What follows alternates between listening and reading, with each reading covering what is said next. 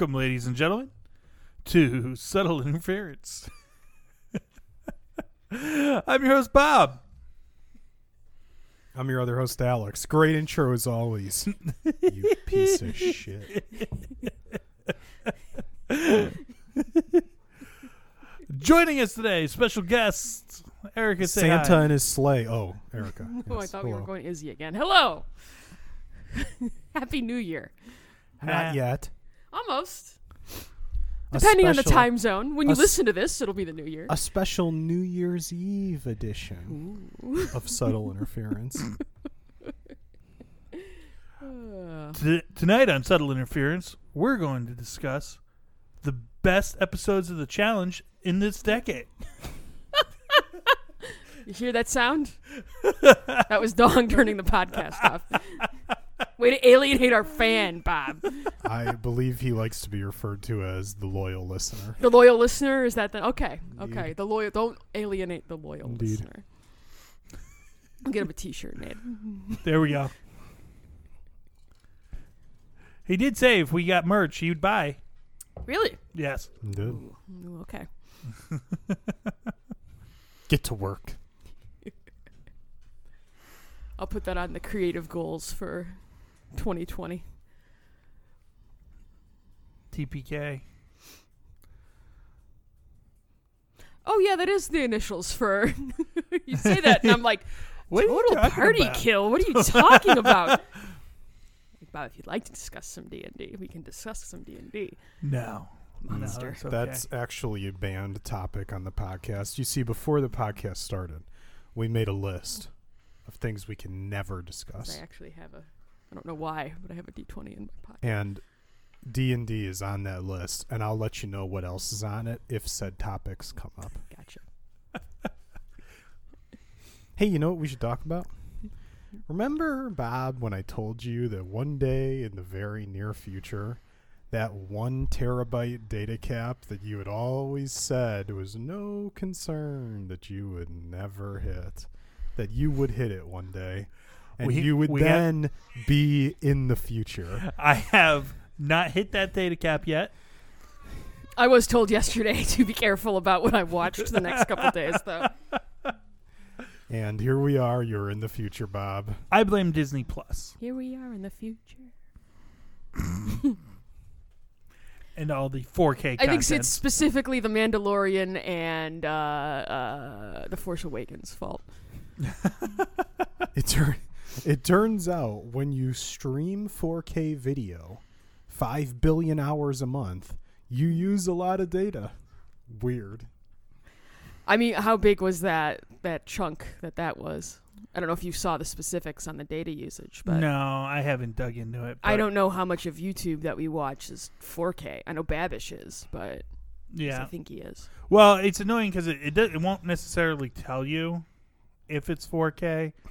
Um, so you it's re- and unless you're checking your data usage daily, you really don't know where you stand because it'll send a it'll send you uh, a note to your browser as you're going um, if you get close, but you know it, it's not like you get regular messages saying, "Hey, you know you're because what would be nice would be like if you got a message if you were oh, if you were on pace to break the the limit even if that was started at day one if like but they would never do that They want you to go over.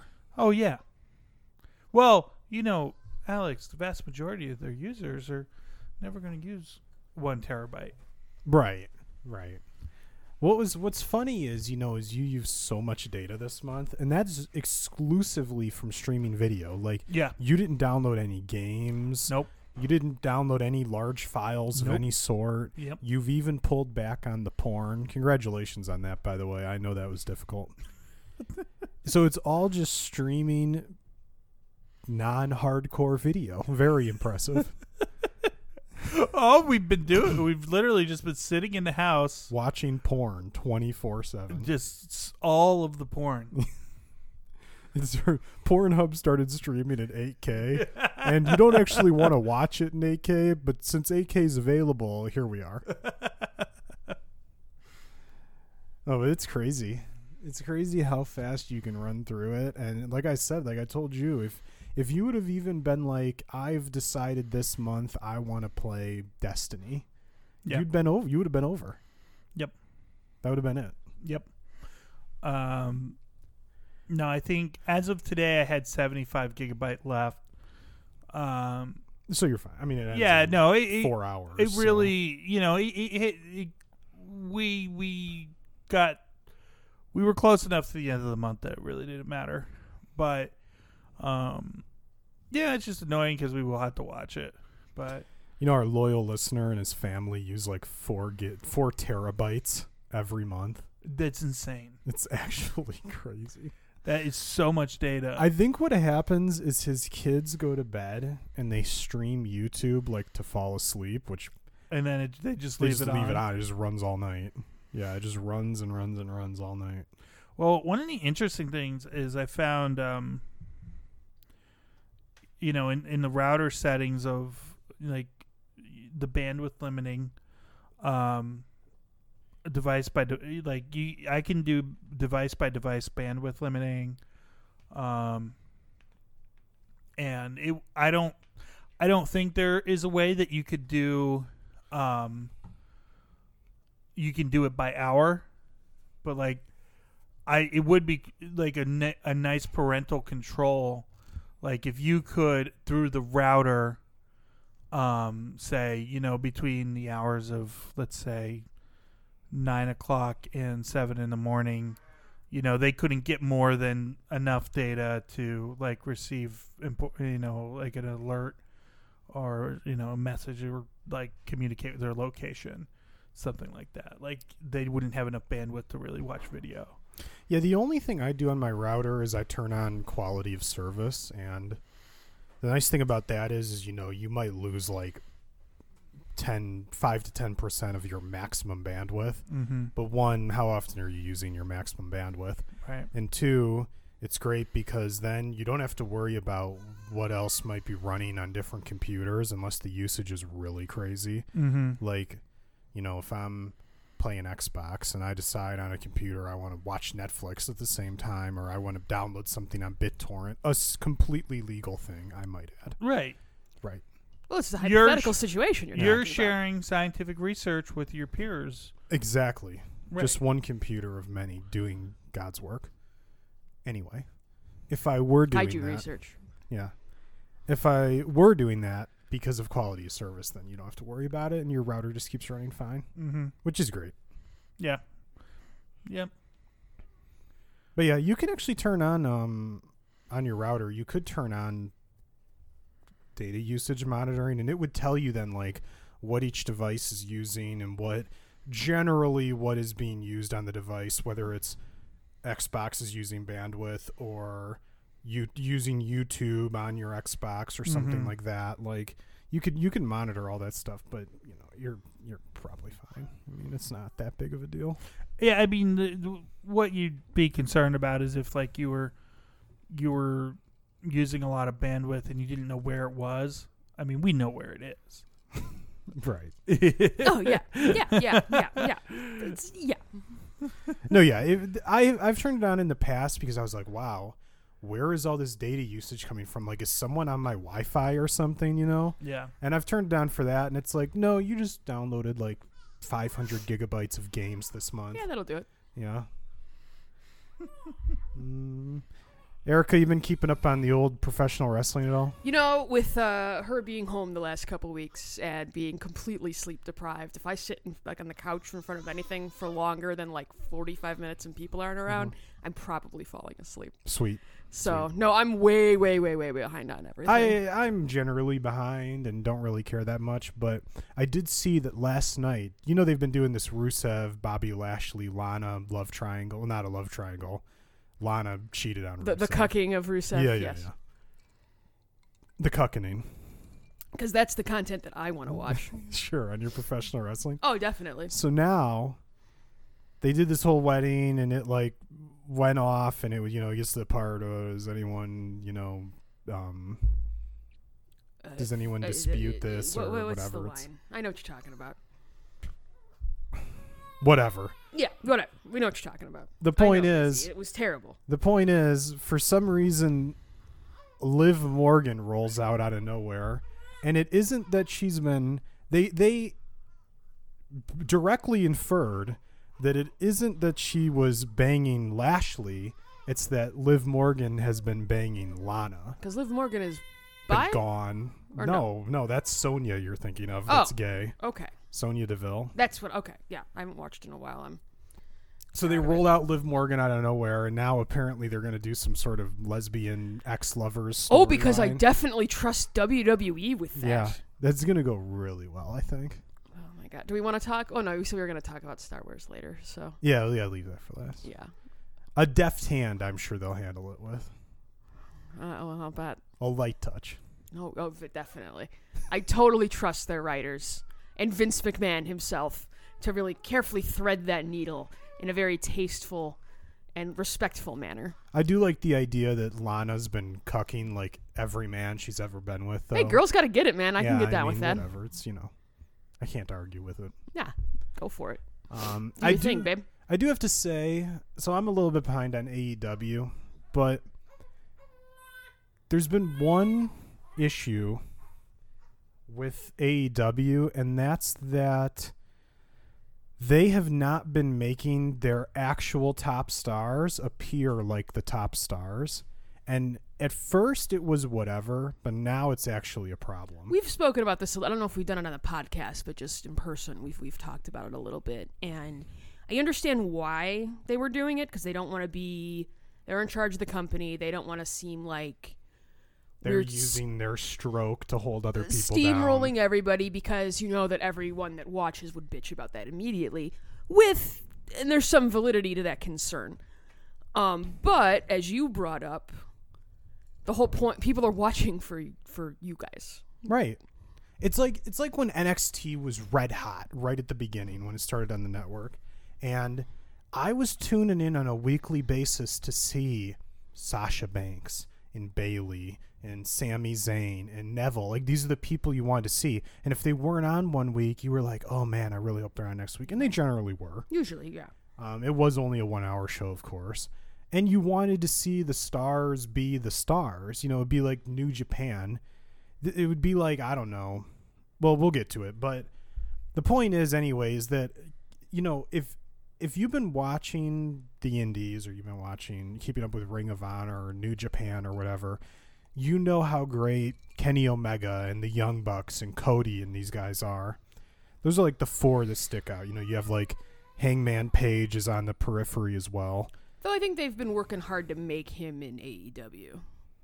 At least from what I saw. At the he's beginning. been losing a lot too but the problem is if you have been following all that stuff you know that these people are great and you know that they are stars but if you're just joe schmo flipping through oh tnt's on i'm gonna watch some aew or whatever you're tuned into aew because you've heard it's gonna be so great and everything and all these guys ever do is lose Yeah. and you hear that the Young Bucks are the best tag team in the world. Every time they wrestle, they lose. Uh, they wrestled SCU for the tag team titles like a week and a half ago or something. They just like lost clean in the middle. Mm. And I like SCU, but to me, SCU is like an opening show act, not a main event act. Right. And they shouldn't be beating main eventers that often. Like obviously, to give them credibility, they need to win. Oh, you got to win every now and again, right? Um, but they shouldn't be winning all the time.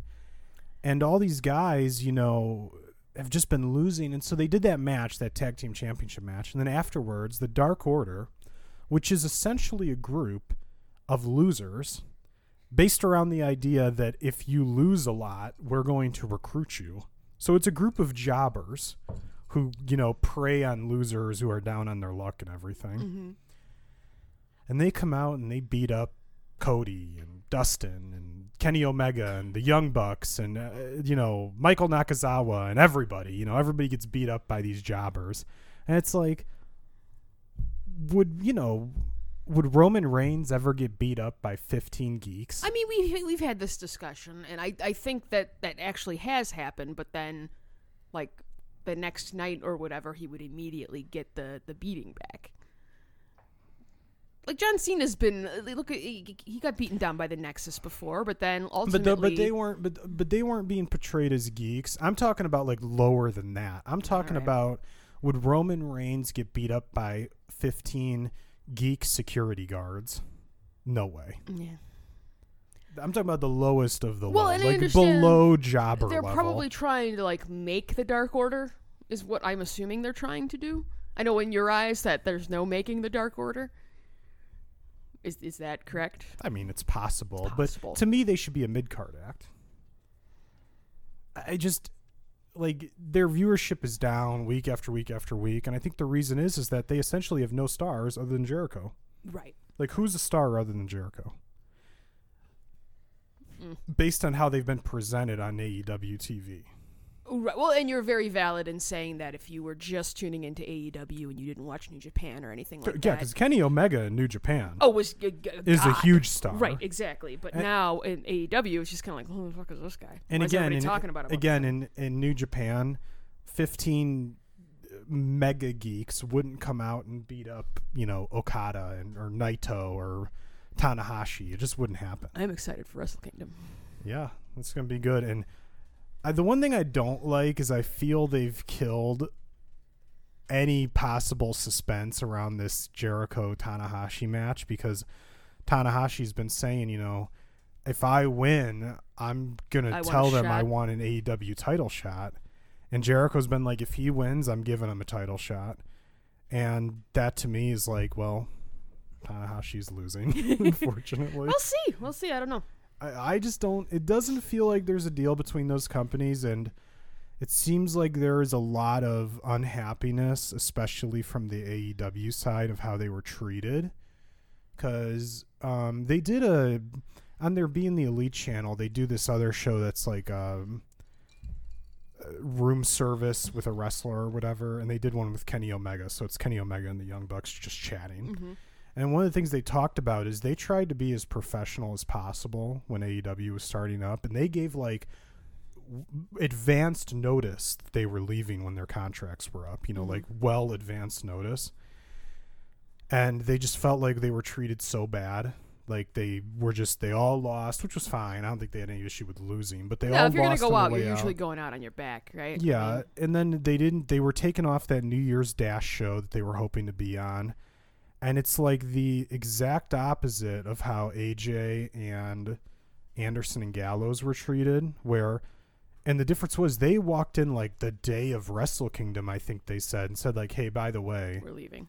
we're quitting," and they weren't treated anywhere near as poorly as the Young Bucks and Kenny Omega were. Well, maybe there, maybe there won't be. I mean, who knows? You never know. Never say never. We never thought CM Punk was gonna have anything to do with WWE again, but here we are. Um, so who knows? We'll see. Yeah. I I do think you know part of it. You know, when they said they're leaving, they, uh, the Young Bucks and Kenny Omega, they're leaving to go start another company. That's definitely part of it. You know, versus when AJ left, he was leaving to go to WWE, a pre-established company. So you know, you're you're talking about moving between an existing dynamic versus creating another dynamic, which is going to be, you know, a a bigger. I think AEW will have more of an impact on New Japan business. New Japan than WWE. You know, AJ going to WWE. Well, Well, I think you're totally right about that, and that's definitely one of the issues. Is I feel like AE, I feel like New Japan felt AEW is encroaching on our space. We were trying to make inroads into the U.S. to be that number two U.S. promotion, and now you've come in and kind of taken that spot. yeah. And to me now, more than ever, though, New Japan really should want to work with AEW because they're losing that spot on AXS because the company that owns TNA, I forget what they're called, I couldn't tell you. What they it is came now. in and bought AXS. And Oh. so TNA is going to be on AXS now. so they're getting rid of. And New Japan, they everyone who got the New Japan stuff going on AXS, they all got fired. That sucks. So New Japan's done on AXS. There's no more shows. They're not showing Wrestle Kingdom. They're out. Oh, that really sucks. Um, yeah, they're they're done. So now they need a new partner. And you know they're probably just going to go find some other BS television channel, which you know, look, that realistically, There's plenty. nobody watches AXS, right? So you could find another channel that nobody watches to make a deal with. Mm-hmm. But I still just it's so crazy that from a business perspective, you don't want to be you don't want to have your top stars on an American TV show on a major cable network. Like it's just it's like I know like New Japan and, and uh, AEW they're not getting along, but business is business, and Well, that's why I think don't you want to make some fucking money? time heals all wounds. Give it time, and I, I think eventually they'll come to an accord. Or I'd be surprised if they don't. I, I do think it's going to happen eventually. I just hope it doesn't happen when it's too late, Yeah. like where AEW is down in the dumps or something. Mm-hmm. Right, because I don't want to see them go away. I think you need that as the the alternative. Well, do you want to talk AEW? about AEW. Yeah. and do everything? But I mean, more more more high level promotions, the better, right? You're gonna you'll have that Competition, competition, is always a good thing. and Well, um, and if you get, you know, obviously, again, you're going to have to work to promote these guys to an American audience to a degree. But if you get Okada or Naito or, you know, Ibushi on a Wednesday night show in prime time on cable, now NXT is a real problem. Well, and you let, get them on and let them do their thing. Right. Just start showing, let them, let people have good wrestling matches. I haven't watched NXT since it's been on USA. I s- NXT's been very good as well. Okay, but yeah, you let those guys on and then let them do their thing. Well, the, yeah, Rhea Ripley just won the um, women's title from Shayna Baszler. Really? Yeah, Nice. and uh, Shayna had that for a long Ever, time, right? very long time, like years. Um, but you know, it's another one. Unfortunately, like Rhea Ripley, she's a star. You know, like it's very obvious she's a star. But if you're Triple H, you could never let her out of from under your control. Because the moment Vince gets her ha- gets his hands on her, Dunsky. you could just forget about it. are you trying to imply that Vince ruins people? No, I think Oh. you're just outright saying it, right? never. I would never say that. Uh, well, do you want to talk about the Mandalorian? Sure. Let's talk about the Mandalorian. Give me your give me your thoughts, Bob.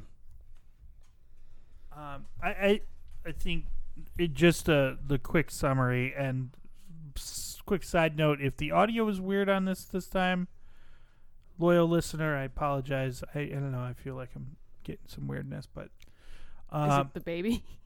no, it it just feels like it feels like like there's a ghost messing with the gain, Oh, like cool. in the background, and I'm like I feel like I'm all like You're all uh, over the road. I'm all over the road, but I'm just sitting right here in front of the microphone, so I don't understand.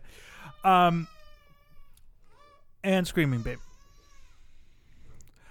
Um, so the Mandalorian, uh, the way and Erica, you and I talked about this. Mhm. I feel like the Mandalorian scratches a lot of the itch that, um, you know, Firefly did for me, but it doesn't have those Whedonisms, and that is to its benefit. I was gonna say I thought you because yeah you you mentioned that as a good thing. Yeah, because I mean, Whedon, I think he had his time, um, but eventually, like all the Time is clever, over. the cleverness and It gets to be a bit like okay, yeah, right, we it's got it. like eh, we, we got it. You're clever, right. okay? This is a little, this is more straightforward, um, and it felt, particularly in the last episode, I thought you know it felt Star Warsy, like it didn't. It didn't feel like to to me. One of the problems with Rogue One is it didn't feel like Star Wars to me. This felt like Star Wars. When is the last time you watched Rogue One? I, I we got to go back and watch Rogue One. Honest to God, But why? I, think really, we have to go back and rewatch Rogue One, and we do need to go back and rewatch The Last Jedi because we watched them only once. and I think we need to rewatch them again. I'm I- a white male. I never have to revise my opinions. I, I will say the look, the look that Bob is getting from Erica right now. The look of pure disgust. It fills my soul with joy. Listen, I, I here I, I'm willing to I'm willing to go back and watch Rogue One, but here's what I will say is I cannot think like I am notorious for coming out of a movie that was bad and being like, no, I had fun. See Jurassic World. Okay, the com- like, yeah. After that, he's like, "Oh, I thought that was pretty good." I'm like, No, I didn't say good. I said high? fun. I said fun. I, but you know, the more terrible. the more I sat and thought on it, and I watched it again, I was like, oh wait, no, I hate this. I mean, I also can't talk. I did see the original Transformers movie But- three times but in the theaters. I so- have never gone the other way. If I if I thought a movie was bad the so you're first time, stubborn. yes, but like so for ex- another example, Blade Runner twenty forty nine. Um, the first time I saw it, it was on a plane, and I really didn't like it. and- Oh, but I didn't realize that that was a rewatch for you when we Yeah. watched that. But I said, you know what? Let me let me watch it again. My shouting at the screen didn't uh, that was fucking hilarious. color your opinion at all. um, What? So what didn't you guys? Let's just stop there for a second. What didn't you guys like about that movie? Because I thought it was good. which one? Blade, Blade Runner. Runner twenty forty nine. It's slow as fuck. It is very slow. Alex, that last scene with Ryan Gosling on the stairs, that's like a 20 minute scene.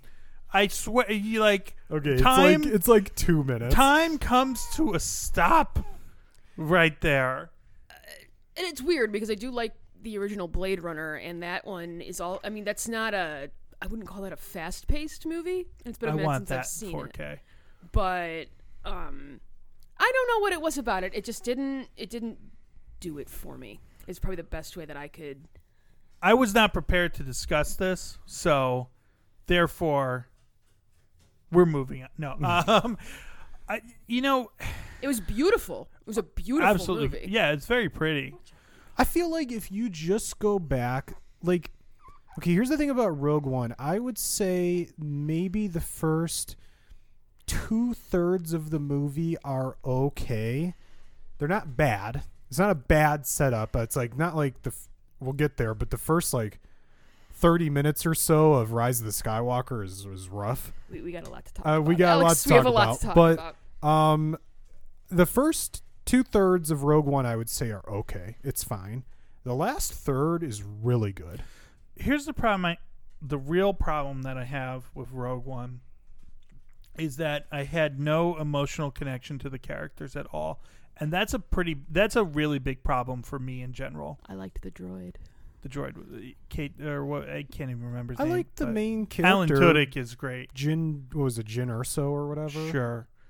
Who Felicia Jones? Yeah, yeah, right? yeah. Er, the last name was Urso. Yeah, and Mads Mikkelsen is in it. I appreciated that. I thought he was criminally Well, underused, but I- honestly, Rogue One is good. like you, I you're gonna just- rewatch it and you're gonna realize I'm right. and he's never gonna tell you. He's never going to admit it. I mean, oh, I'm. The, I fully expect him not to admit it. Let's be clear. There's no They- chance. they- he's listen, it. like the the leads in that are all charisma holes. when you come off of seriously after watching like the Last Jedi and watching uh, uh, Solo, you're gonna be like, "Holy shit, Rogue One is a fucking work of art." Give me your general thoughts on the season of The Mandalorian. Um, I mean, it, I don't. I enjoyed it. I don't think it was anything.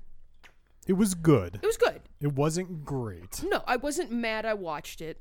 Um, I don't know that it's enough to have me keep a Disney Plus account. No, not permanently. No. I mean, we said we'd probably just use another email when the second season comes out and watch it that way. Um, I liked that it was like smaller stories, mhm. and like going forward, that's kind of how I want the Star Wars universe to kind of be explored. the music is very good. Yes. That was arguably the best thing on the whole show. I I also really really like the credits artwork. Yes, that's great too. I think it's all the um, concept art. Would be my guess, and they were like, "Well, we have it. Let's use it." You know, that's pretty cool. I thought, um, obviously, Pedro Pascal was very good on the show. Oh yeah. Um, it's you know as you always hear people talk about, it, it's very hard to act when people can't see your face. Yes, it is. The do you know what the best example of that is in my mind? V for Vendetta always comes up to me. Yeah. Um, I, I w- the the job Hugo Weaving does in that movie is the, I think is the best part of that movie. Like he's got a mask on the whole time, and he d- he kills it. well, it's Hugo Weaving though. Hugo Weaving's fucking great. Is he gonna be in that new Matrix? You gotta bring him back, right? You would think so. How do you not have him in there? Uh. You could do you could do whatever you want. Um, but yeah, you're right. I, Pedro Pascal does a great job of acting through the mask, and and you know, and G- it's, Gina Carano is surprisingly good because Yeah. she's always pretty much been okay on stuff. And so I don't know if she's just improved or Took some if it was lessons a or took some lessons or just a character that was well suited to her skill set. You know, if if I were any any uh, former athlete trying to move into the acting space, um, my first call would be to The Rock, and to ask him, "What did you do, and how do I f- follow?" I okay. Here's my secret, Gina. I have boatloads of charisma. I was just gonna say, cultivate my natural charisma. yeah, well, I mean, there's that, but yeah, you know, he talks. I- I've seen interviews with him. He talks about like when he moved into acting, he put in a lot of work. You know, and you look at his his early roles, like the Scorpion King. well, he's barely in the original. Okay, but w- King. was yeah was the Scorpion King was he bad in that movie or was that movie just shit? Well, the movie was shit, but I'm not. I'm not necessarily dogging on him. I'm just saying. Oh, are you talking about the uh, like him as the CG monstrosity in the Mummy Two? no, no. or the actual here- Scorpion King Here's movie? my my point is my Because there was a Scorpion King yeah, movie there was there was before he Scorpion King- became evil. yes he you know the these roles they were they were much simpler roles. It took him a while to get the experience and whatever training he went through to build up to being a leading role. Um go through you know talk to him get that experience. But because i think you know a lot of these um when you have athletes like this um you know wrestlers have a natural advantage because they they are actors they just do it in a different way um They're like soap opera stars level Yeah. actors. um but get get get that experience but i'm sure they brought you know she was in deadpool and they're like oh it's a mean mug she's a badass woman Well, I don't think she has a line in Deadpool, does no she? No, I don't think so She definitely said something, but I mean, I can't. It's been a while since I've seen that. I haven't watched the original one. I mean, what I like- always what I always remember seeing her in was that um Haywire I was movie. just gonna say it's Haywire, right? Yeah, with the Soderbergh movie, and they went back after that movie finished filming, and they edited her voice or something to make her sound more serious. Oh. So I don't think they got the delivery they were looking for, and I don't think they. I think it was like one of those where they realized we're not going to get it on set, so we'll just alter the pitch of her voice later. Um, and she did a great job in that movie with all the physical stuff, but they didn't get the acting they were looking for, Uh-huh. so they've just fixed it. yeah um, but in this, you know, I don't know if they did anything, but she was she was good in this. yeah And yeah I hope I hope we see more of her. Yeah. Um, Carl Weathers was great. He. wa- I didn't realize he was in it, so when he showed up, I was like, "It's Carl Weathers." hey maybe carl weathers gave her acting lessons Maybe.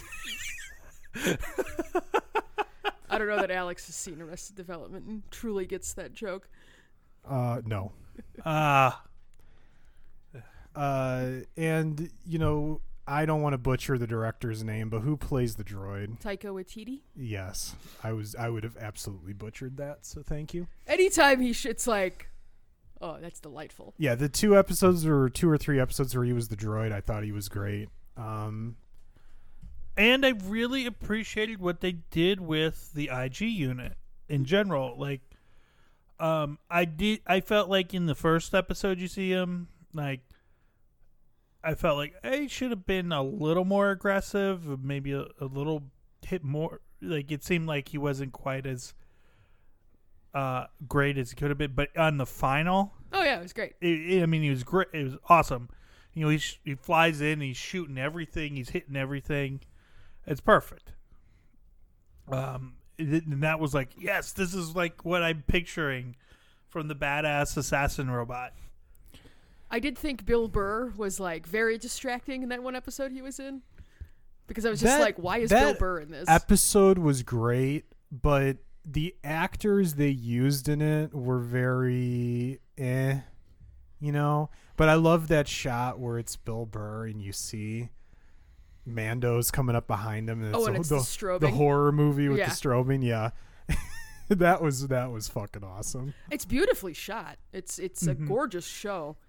Um, I appreciated Clancy Brown was in that episode too as the devil dude. Yeah, It was one of those things where like we were watching it and I'm like listening to voices and looking at people and I'm like, so and so. What's I'm- going on here? I'm hoping that Ming Na's character isn't dead. I hope because so. I thought she was gonna be in it a lot more. They like showed something where at the end of that episode, someone like steps up and is next to her corpse. right. Whatever, you don't know if it's her, if she's dead or not. Hopefully not, But, because I enjoy her thoroughly. Um, she's a great actress, and I would like to see her maybe get a little bit more of a role as a villain. Uh, yeah, something a little more substantial later on. Yeah, Giancarlo Esposito, great to see him. with the dark saber. Um, but you know, yeah, I I think it was good.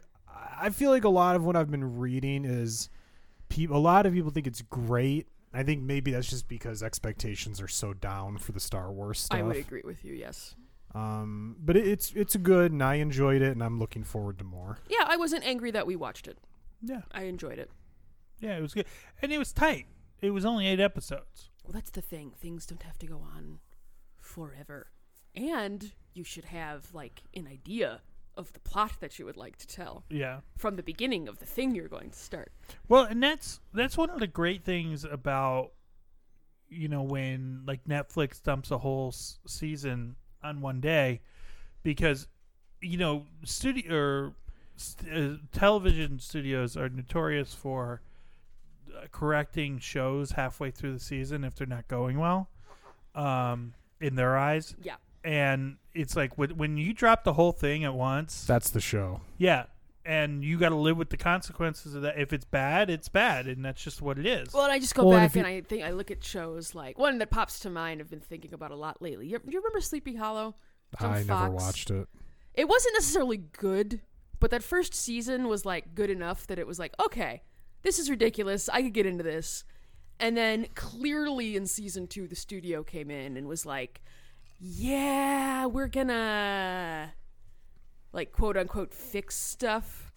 And ended up like ruining all of the charm that the show Yeah. had, and then I think it was canceled. Well, and, and to your season. point, if you're doing a 24 episode run of something on network TV, the show probably isn't in the can when they start airing it. It's not. They have like the No. first half done, and then they go on like a hiatus so that they can. right. The it studio can get in there and be like, "So we need you to do this." When you're this." but when you're doing 8 episodes, chances are you've filmed the whole thing. Yeah.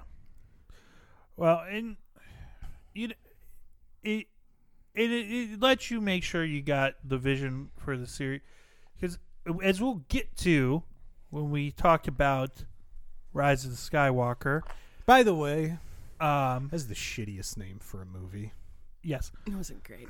Um, Spoilers, folks. Spoilers. when we get to, well, we're going to talk a lot about um We have- having we- yeah, a we- continuity, and we'll get to it. and if if you know when you have a short arc or short number of episodes like you can have you can define that continuity easier Planning. and stick to it It's good to have. You need a basic outline. yeah it's like it, you know it's not you you you know you like when you go in and you get your blue book in college you want to sit there and write a quick outline what your points are and then you just fill it in instead of you know just starting to write and not I will find that the like I have I've the only stories I have finished have ever been fan fiction, which is the saddest thing I've ever said. But when I do write, the most I've ever completed is stuff that I have an outline for. Yeah. So you know what you're writing to, you have an idea of where you're going, and you're not just throwing shit at the wall and hoping something sticks. So let me ask you guys a question. So going forward for the Mandalorian Mhm. and for this season, do you feel like you got a good balance of the main storyline versus your freak of the week type episodes where you know he goes and captures someone like your um the episode with Ming-Na. That Mhm. wasn't I mean you could delete that episode and it doesn't have any impact on the overall story. I was fine with that because to me it wasn't necessarily about him and then the child. Like, yeah, that was kind of the the through thread, and it was cool to be like, yeah, there's gonna be shit as, as a consequence of of your actions in that first episode, but. I more liked that it was sort of like, yeah, it's they're just out in the universe and they're he's still doing his thing and you know, when the consequences pop up, he deals with it, but I, so yeah, I thought it was a good balance. Yeah, I, you know, I like Monster of the Week episodes, um, and you know, of course, you know the the greatest example of that being the X Files. Um, Well, the X Files also collapsed under its own uh, myth Right. arc bullshit in the later seasons. So yes, Well, that's where you need a balance because you do want the main story to progress as well. you know, there are certain series where like you would go a long time without any progressing of the main storyline. Steven Universe. Um, I disagree. I think there's enough progression. It's it, the problem with Steven Universe. the weird way they released is the way they released it. Yeah. You'd get like five episodes, and it'd be like, okay, yeah, it'll be like a year, and then maybe we'll release some more. And it's yeah, like, it was very strange. if you watch it, like I had it flipped on the other day when we were just like tooling around the house, the pacing is actually really, really good. But when you have a weird airing schedule like that, yeah, it fucks it all up. I I think if you if you ever go more than two episodes with Monster of the Week, like you're just gonna you, you can't uh, you need the We need some lore drops. You need some Right. like kickbacks to that overarching storyline. yeah like taking Steven Universe as an example, it wasn't always directly involved, but even in some of those like off missions, it was always the one that comes to mind is like early in that first season where they go to that temple where you've got the um like the etchings on the wall that Uh-huh. show like the gem war and that shit where you're like, "Oh, oh there, there's something like there's it's a lot deeper than what they're showing Right. you." Well, and it it also gives you uh, you know a good sense of time passing and that you know this it's just not um just not the the main arc uh and that you you know you're not the audience doesn't start asking well what were they doing as the time passed so um the good balance and I enjoyed the monster of the week episodes um I did. I really dug the jailbreak episode. I've heard some people did not like it. Oh, that's a great episode. Yeah, It's nice and simple. yeah, And that's kind of what I like so much about the show. I But you knew everything you knew they were going to turn on him, or he would do something they didn't like. You know, Right. Because he wasn't willing to go as far as they were. So once that kind of dynamic was established, you knew something was going to happen. So you're just kind of wait, like, okay, because you've seen a television show. yeah, before. let's get to the point where someone turns on the other guy. yeah. I did enjoy the uh the stormtrooper dig. That in was that funny. episode. I wasn't a stormtrooper, dick. um, let me okay. So let me ask you a question. Do you think not that we have, of course, we know what the actor looks like, but would you have had his helmet taken off so early in the show? I mean, we don't know how many seasons going to go for or whatever. I think it was okay that it was in the last episode. I that didn't bother me. To me, I would have liked to have never seen his face until maybe the final shot of the show. Like whenever I don't know how many seasons they're going to do with this, you know, I'm sure now they're going to try to stretch it out since this is like the main thing on Disney Plus. Yeah. But let's say they're doing 5 seasons, okay? To me, the final shot of the 5th season can be like he takes off his helmet and he's done or he's taken off his helmet because he's dying you know Mhm. whatever ends up happening but i just felt like it was just too soon I think it takes something away from the mysteriousness of the character. I could see that. Yeah, I mean, I can see it. I, I disagree. Um, I thought, I I thought it fit well in in the timeline. What was, I think the the thing I might have a, a little bit of a problem with though is, it was kind of very, it was a little kludgy how they got there. A little what? Kludgy, Kludgy? yeah. Would you care to explain? Well, you know, or define what kludgy so is? they're they're so they're sitting in there getting blasted by the imperial troops and totally pinned down and like they couldn't remove a grate Right. yeah you know and it just it felt like it was I- I- that whole scene was a little And then he has time to like fix them or whatever. He right Does. it was it Mhm. was Okay. Yeah. I'll give you that. And plus, as we established in A New Hope, you can open a grate just by shooting it with a blaster. Well, Yeah, but nothing we've established anywhere matters. but if it's a grate to get to the secret Mandalorian hideout, that grate might be reinforced. shabams. By the way, the armor, awesome. Yeah, the armor is cool. And she be now there's stormtroopers, of course. So we're talking about the jobbers of the Star Oh, Wars yeah. universe. But when she was beating them up with the hammers and like the pieces of helmets are going flying, Oh, it's choice. it was great. What I liked the the subtle like Spartan esque quality of her of her helmet. I, I I dug the different designs. Oh yeah, her for- her whole outfit's great. designs. She's got the like the fur around her neck. yeah. No, she looks awesome. Um, The costume like design in the show was awesome. To me, like obviously that's going to be a recurring character. I would hope so. You know, of course, she'll be back to beat the shit out of some more stormtroopers. Yay! I was glad they didn't kill off uh, Giancarlo. Because like you bring him in, it's like no, that that can be like your dude. Uh, Yeah, know? you get a great actor like that, you got to get at least a season out of him. Yeah. mm-hmm. Oh, because on uh, Breaking Bad, Gus hung around for like three seasons, didn't he? Sounds about right. Two, three seasons, Yeah. something like that. He's just such a great character, Yeah. and the actor is like fucking outstanding. Mm-hmm. Right? You can't So- watch Breaking Bad though. That's a little rough for you. So, Alex, I got to ask you, what did you think of Baby Yoda? I thought Baby Yoda was fun and everything. I don't know why it's like the big thing everyone is hooked on to. Because it's yeah, I don't know. I don't know. I, I'm not sure. It, it does draw. Okay, it, d- I mean, obviously they're just like doing things by the seat of their pants or whatever. But, um, you know, how many of this race are there, and are they all supremely powerful within the Force? You know, because we've only seen two of this race ever, and obviously Yoda was extremely powerful, and this is like a baby in this race, and he or she, we don't know, is already supremely powerful, just gets tired very fast. right, right, right. So Well, it's that like, was- are they all just? Is it like if one of these gets born, we got to find it and snuff it out immediately because these Right. fuckers are trouble?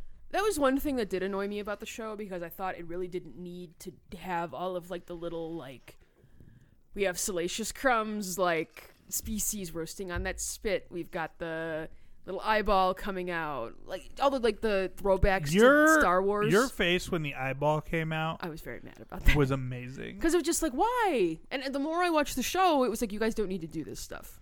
Well- you genuinely don't. Just do your own thing. I also think it's interesting that they're, you know, obviously during this time frame there's this huge war going on, right, for the power control of the galaxy and everything.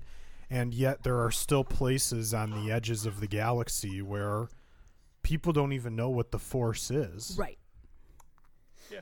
It was cool to see the universe e- expanded in that way. And I liked that it was like, yeah, sure, this is post uh, Return of the Jedi. The Empire's been defeated, but it doesn't mean the Empire is gone. Right. And I, I dug that. Mm-hmm. Oh, baby. Why don't we talk about the Frozen Wilds? The Ah. Horizon Zero Dawn DLC for just a few minutes. Did you play it, Bob? He did. Yes. Oh, okay. He played it well before me. I just finished. Oh, it. did you just finish it? Yeah. Okay.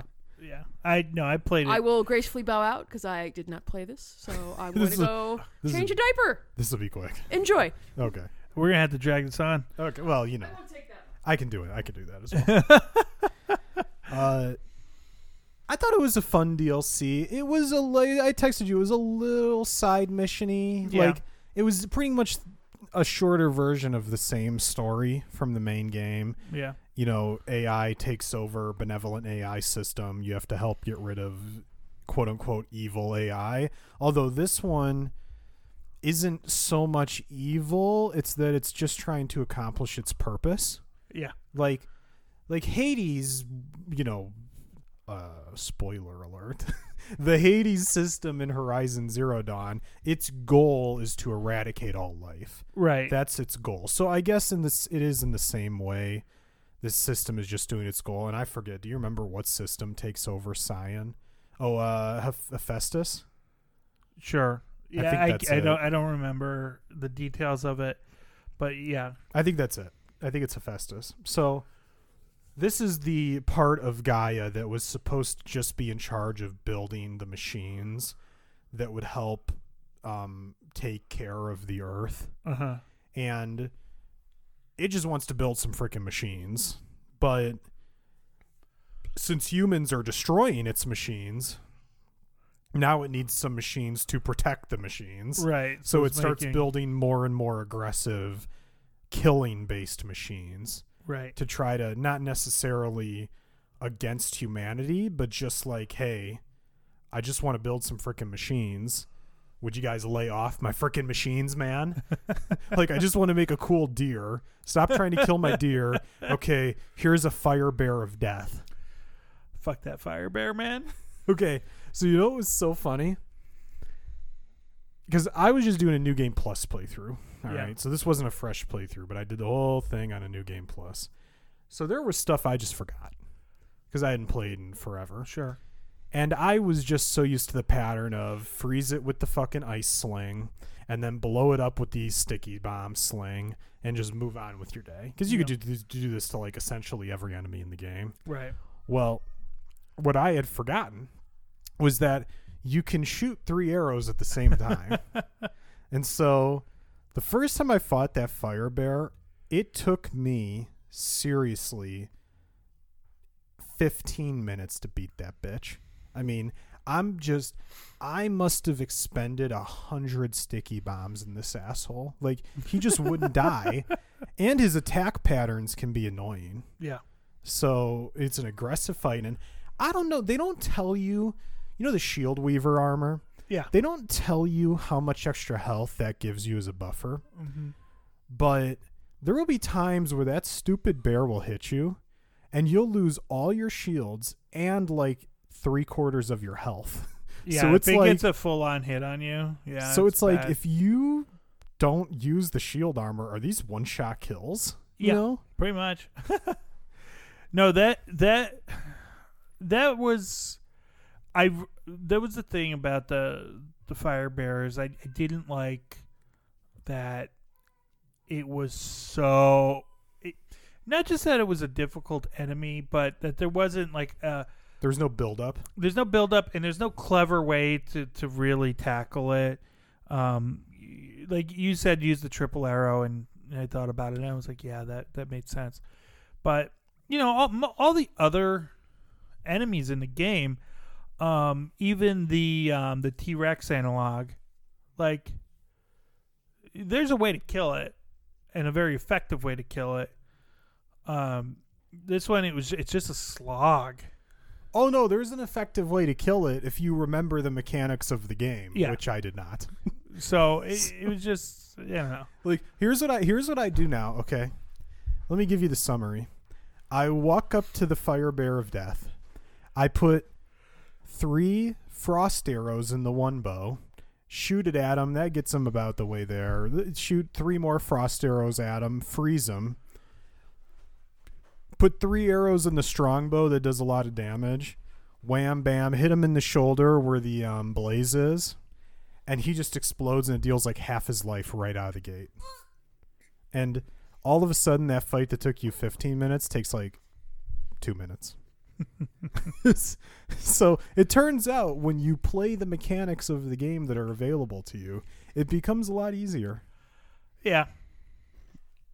I know they, like that the the last hunting ground um that's in the frozen wilds uh, the one challenge I could I just could not gold star it or three star whatever the the measurement was I can't remember um it was just like the turnaround time to beat it was so fast and I just could not do it it annoyed the shit out of me because it was the one thing in that game I couldn't do Now, do you remember which one it is? Because there are two that are very similar. There's one where it's like you fight some weak enemies in the first area, and then you run up to the next area and you fight some progressively harder enemies, and you run to another area and you fight some more enemies. yeah And then there's one, and they're all kind of like BS enemies for the most part. I would say it doesn't take that long. It's not that hard. Like I, like the first time I finished it with 15 seconds left, and that was also with the fact that the first wave of enemies I fought, like three of them just like stayed up on a cliff. right So I was like, hold on, where are these guys I'm supposed to be fighting? So I had to like look around for like 30 seconds. So that one was easy. But then there's another one where it's like you face two bosses, then you move to the next area, two bosses, move to the next area, two bosses. I think it was the two bosses, two bosses, two bosses one. And I, I think that's the one that ends with two frost claws. Maybe. So maybe that's why you weren't able to do it because again they're like a similar issue as the fire claws except Yeah, frost. Right. Um, but by then I had figured out the triple arrows of doom, so I was just like, "Well, bam, you're dead," you know. Yeah. I, I just re- I remember it was actually pretty difficult. I mean, Horizon Zero Dawn in general is a pretty difficult game. Well, I, I mean, I don't think it's that hard, but you even said back way back when it came out, you're like, yeah, it's a hard game. It's not the. It's. I mean, I, I I do do realize we live in the the world of souls where everything gets compared to that. Um, but it, it is a challenging game. You do you can't. I don't. It's not a game that you can just kind of uh, like stumble your way through. You do have to pay attention, and you do got you do got to work at getting better at the game. Now, fortunately, it's not a online multiplayer game where you have to spend six months getting good at it. You can get good at it relatively quickly, but I, I don't think it's that hard. But you know, I get it. I get it. Uh, the other one that's interesting is right by that trial. There's another side mission that pops up, which is like a special trial. If you did another, if you did one side mission, I think then another new person shows up to do another thing. mm-hmm. and it's I don't know if you remember this one, but it's like this girl you're helping. Her name was like Atuka or something. She sits there with the frost sling, and she um she uh freezes stuff for you so you could take so it takes more damage. And then you get like the base level weakest bow in the game and have to defeat these enemies with a certain amount of ammo. Like you don't get you get like five fire shots and you get like maybe 50 shots of the other two arrow types so you get like very little ammo and you have to defeat like um about 10 enemies with this person's help and that one was challenging just because it's like okay i gotta you know use the right arrows on the right enemy and Right. conserve my ammo i don't know if you did that one that one doesn't sound familiar. Um, so you may have missed her side mission may- she maybe she doesn't show up if you don't do her first side mission. Well, yeah, I'd have to look uh, because I know everything that was available to me, I did. Um, with the exception of that one hunting ground one at the end, which I couldn't fucking f- figure out. Um, so I, I don't know if if if I didn't do it, it's because it didn't pop up on my screen. At That is point. that is one of my annoyances about Horizon is I don't think they do a great job of you know the games like World of Warcraft we call them like breadcrumb quests where you would complete all the quests in one area and they'd be like hey you should go check out this area, Yeah. and you do all the quests there. And they'd be like, hey, you should go over here, Mhm. and that would be kind of how they would lead you to all the different quest lines. sure. Um, and Horizon doesn't really do that. No, so you really got to explore the map. You and- have to like, yeah, you have to like go around and look around and look for stuff, and so there might have been missions that I've missed, but I think I did get credit for getting all the side missions, like the achievement or whatever. I know I got every trophy except um except for the um the new game plus on hardest difficulty. Yeah, that's that's probably a nightmare. Fuck that. Yeah. But I mean at least you would start at level 60. Well, and now I actually properly know how to play the game, so that would help. Um you know, I I do hope um we hear you know in the next year um about Horizon Zero Dawn 2. I would imagine you'll probably be hearing about You that soon. you would think at E3 it's going to be all guns blazing for both companies. So if it's anywhere near being done or it's like two let's say let's say Horizon Zero Dawn 2 is 2 years from completion, You'll, you'll hear about. you'll it hear sure. about it at E E3. Yeah, I mean, I I really would like, you know, that game just really grabbed me. I really enjoyed it. That was the last game that you were like up till six in the morning playing. Yeah, It's Like, a great game. I'd go to bed and it'd be like, okay, I'll see you when you when you come up, and you'd wake up and Bob would still be downstairs. It's it's a great game, and let me tell you something. If I was a woman, I would absolutely try to have Aloy's hair. It's f- fucking oh, the hair is spectacular. That's right. Her where hair wanna is be. amazing. Oh, it's, it's glorious. like I was talking about this last night. It's like how between all the time Aloy spends killing five billion machines, does she get the time to clean her hair and make it look this good? I need answers. Some people are just lucky. Her hair is self cleansing. maybe, you know, because they had to regenerate the species, they made a couple little genetic tweaks. Yeah, her hair doesn't get oily. It's just perfect hair. Dirt just bounces off of it. But It's perfect. but you know, it was I the end of that game was very interesting, and you know, you see. Um, Sylens.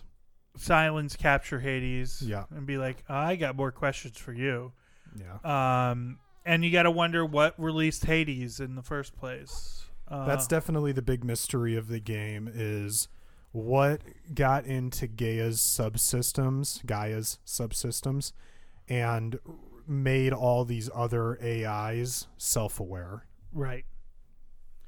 So, I you know I I hope um, I hope two is done equally as well and um, lives up to um, the first game. I I would love if we were in a you know we got like a Mass Effect two level sequel um, to it, um, which in my mind could perhaps be the best Pinnacle. sequel in video game history.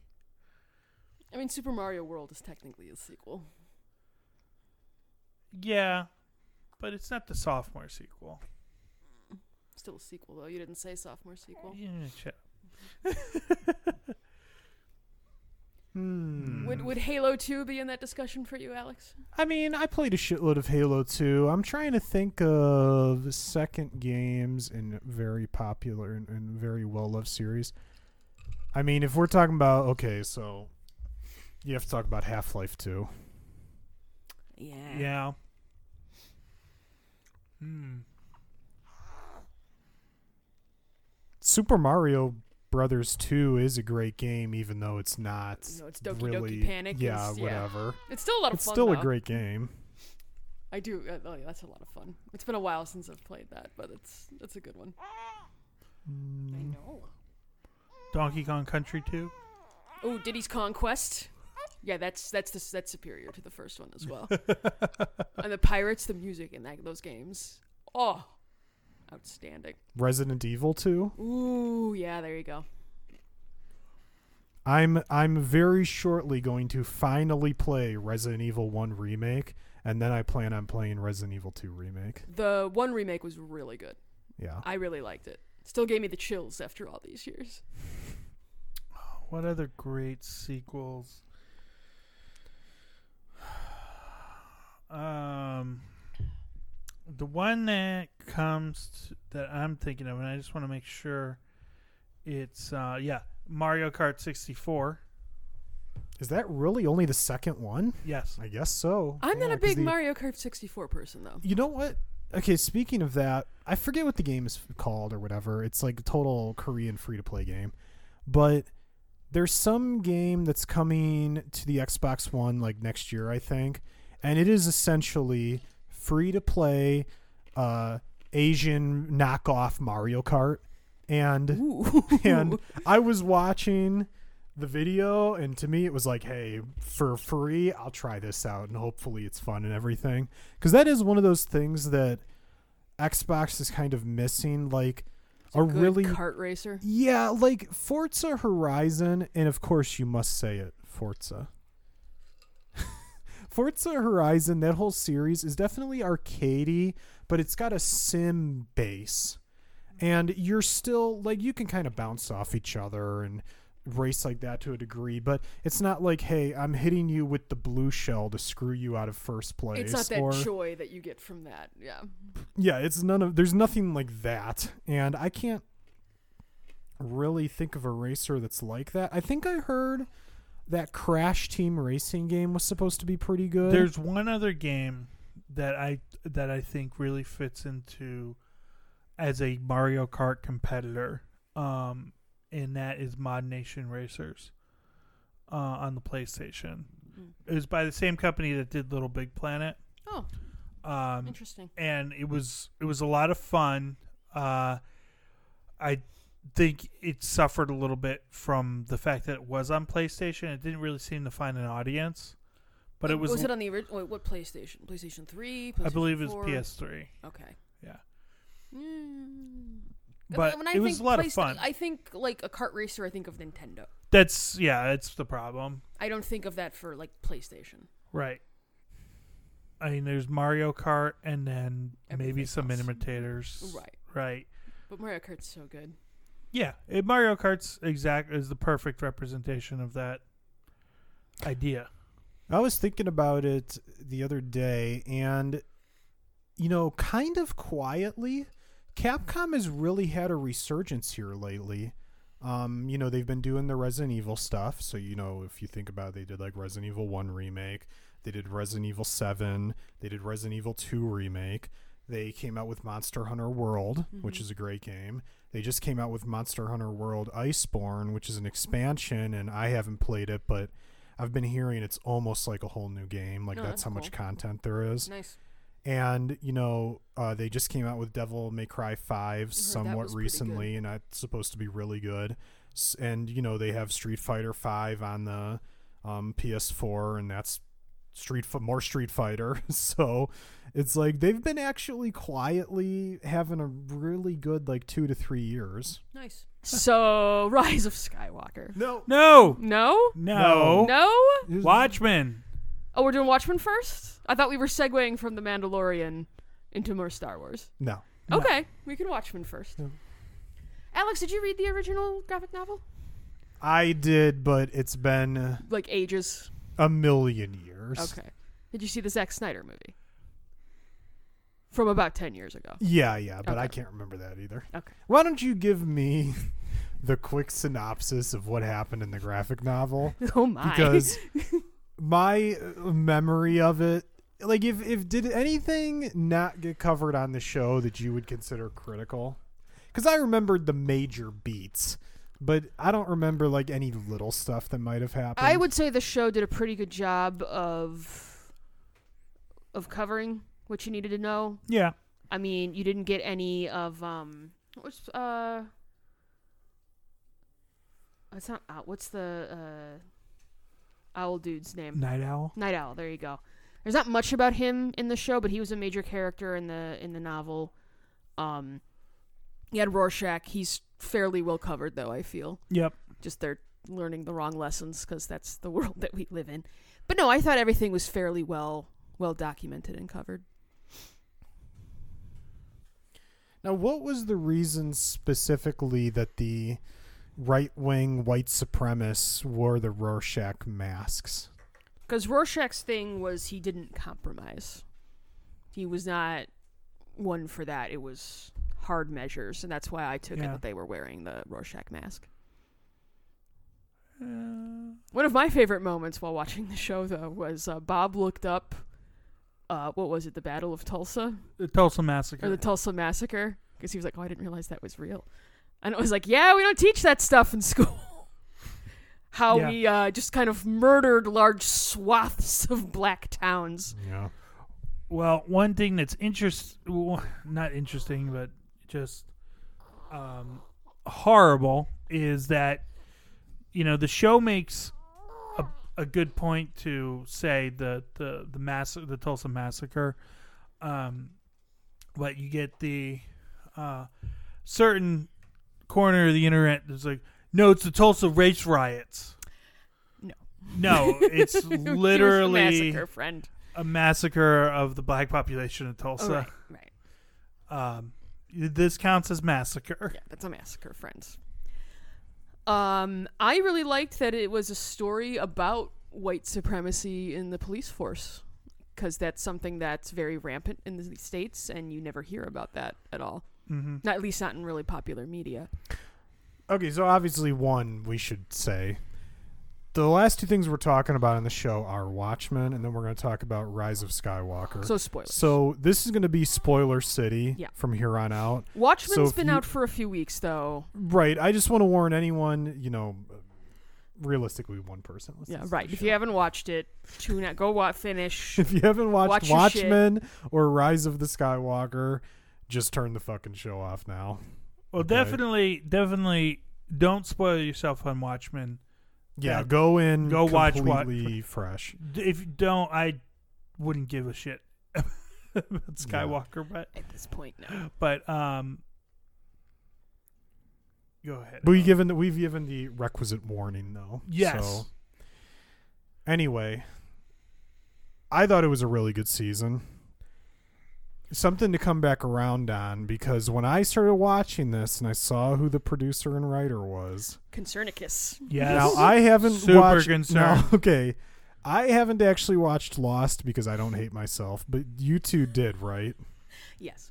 the first and- couple seasons were really good. But but here's the part I'm going to get to. Okay, it was v- it's very clear from everything I've ever heard about Lost that they did not have a plan. They had a start, but they did not have a final. They And now, knew what they wanted to do, and then the internet guessed it, and then they were like, "Oh fuck, what do, what do we do now?" So they tried to do something different. The other problem with Lost was they didn't know when it was going to end. So starting like, I'd say like mid season three, or was it mid season two? They felt that they had to like start stretching for time. They were like, "Oh shit, like we gotta we gotta stall." So you got some really like shithouse episodes in there, and then ABC was like, "Okay, we'll do six seasons, then you guys can be done." And then they were like, "Okay, so now we can start writing towards our quote unquote ending that they had, which was ultimately they repainted it a different way, but it was ultimately they were all in purgatory. yeah. So the no, no, reason no, I- that wasn't purgatory, It Erica. was purgatory. They they explained it. It's It was- not it was purgatory, but it's not. but it was. anyway, anyway, no one gives two shits about that crappy show. anyway, when I saw it was the same writer, I went, "Uh oh, I hope he has a plan this time." we had the same And- reaction, Alex. What I've learned from doing some reading after I finished the season is there's no plan. That's unfortunate. So, what he said was, we just finished the first season.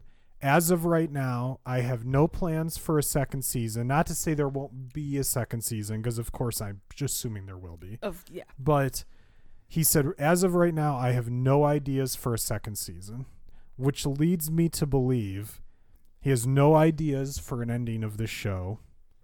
And he's just going to do season by season. And I guess we'll see what happens. Which, if they keep doing seasons like this, that's fine. sure. But Well, this- how many more seasons of this quality could you, you, expect? you run into an issue when you're not writing towards you look Something. at like something like breaking bad where they had they knew how they wanted to end that show and they knew they didn't want to overstay their welcome you need to be writing towards something, or else it's just like we're just treading water. What are we doing? This this is useless. Yeah.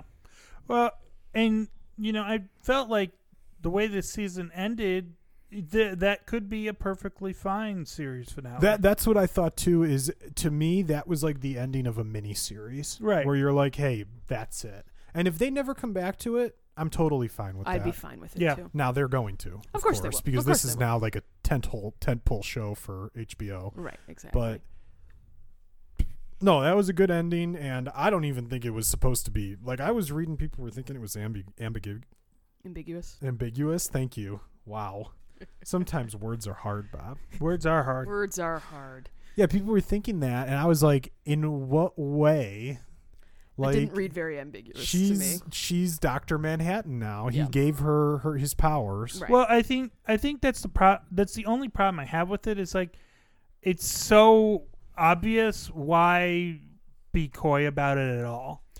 I think it's kind of like the ending of Inception.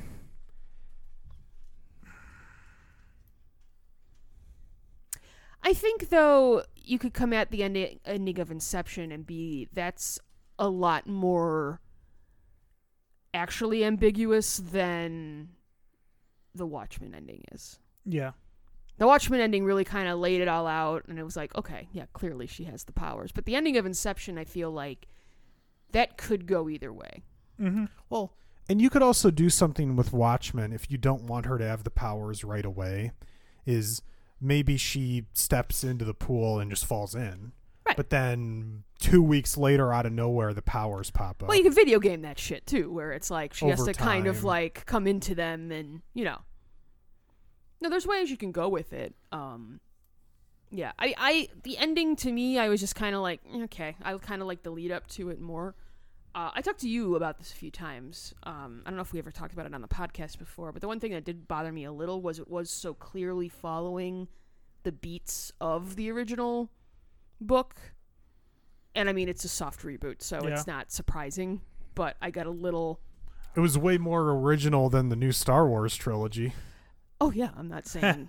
well, we'll, we'll get to that. But I think they're, you know, you're right. It does kind of follow the same beats, but at the same time, I think there is a message in that of like, you know, just because this is 30 years after, like we're repeating the same, Nothing really ends was a big thing from Yeah. that first book. right?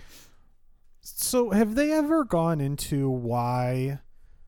Have this, has there been any sort of explanation in the book of why Doctor Manhattan has all this power, but and he has knowledge of all these different points in time, but he can't affect them?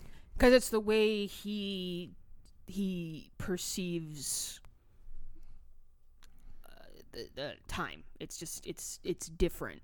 Yeah, it's It's not like it's almost like it, it's different than Arrival, where though I don't know that she did she affect things in Arrival because it's kind of the same way that she it's sees it's things. pretty much it's very similar. I Um, think in Arrival, she through the alien language gained the ability to see into the future, but couldn't have any impact on it. which is basically Doctor Manhattan, because he to can a degree, but he he's can- going places to set things in motion. Um, he is, but he's doing it because because he sees that that's just the way that it's supposed to happen. right. I mean, let's face it. He he knows that he's going to be captured, and it, he lets it happen. You know, if he That- if he exactly. if he if he could if he and and I mean we, we should point out like this is timey wimey bullshit, and this is one of the problems with with any time travel. you have to accept it as it's presented. Yeah, it's it's and does it follow the rules that it sets out?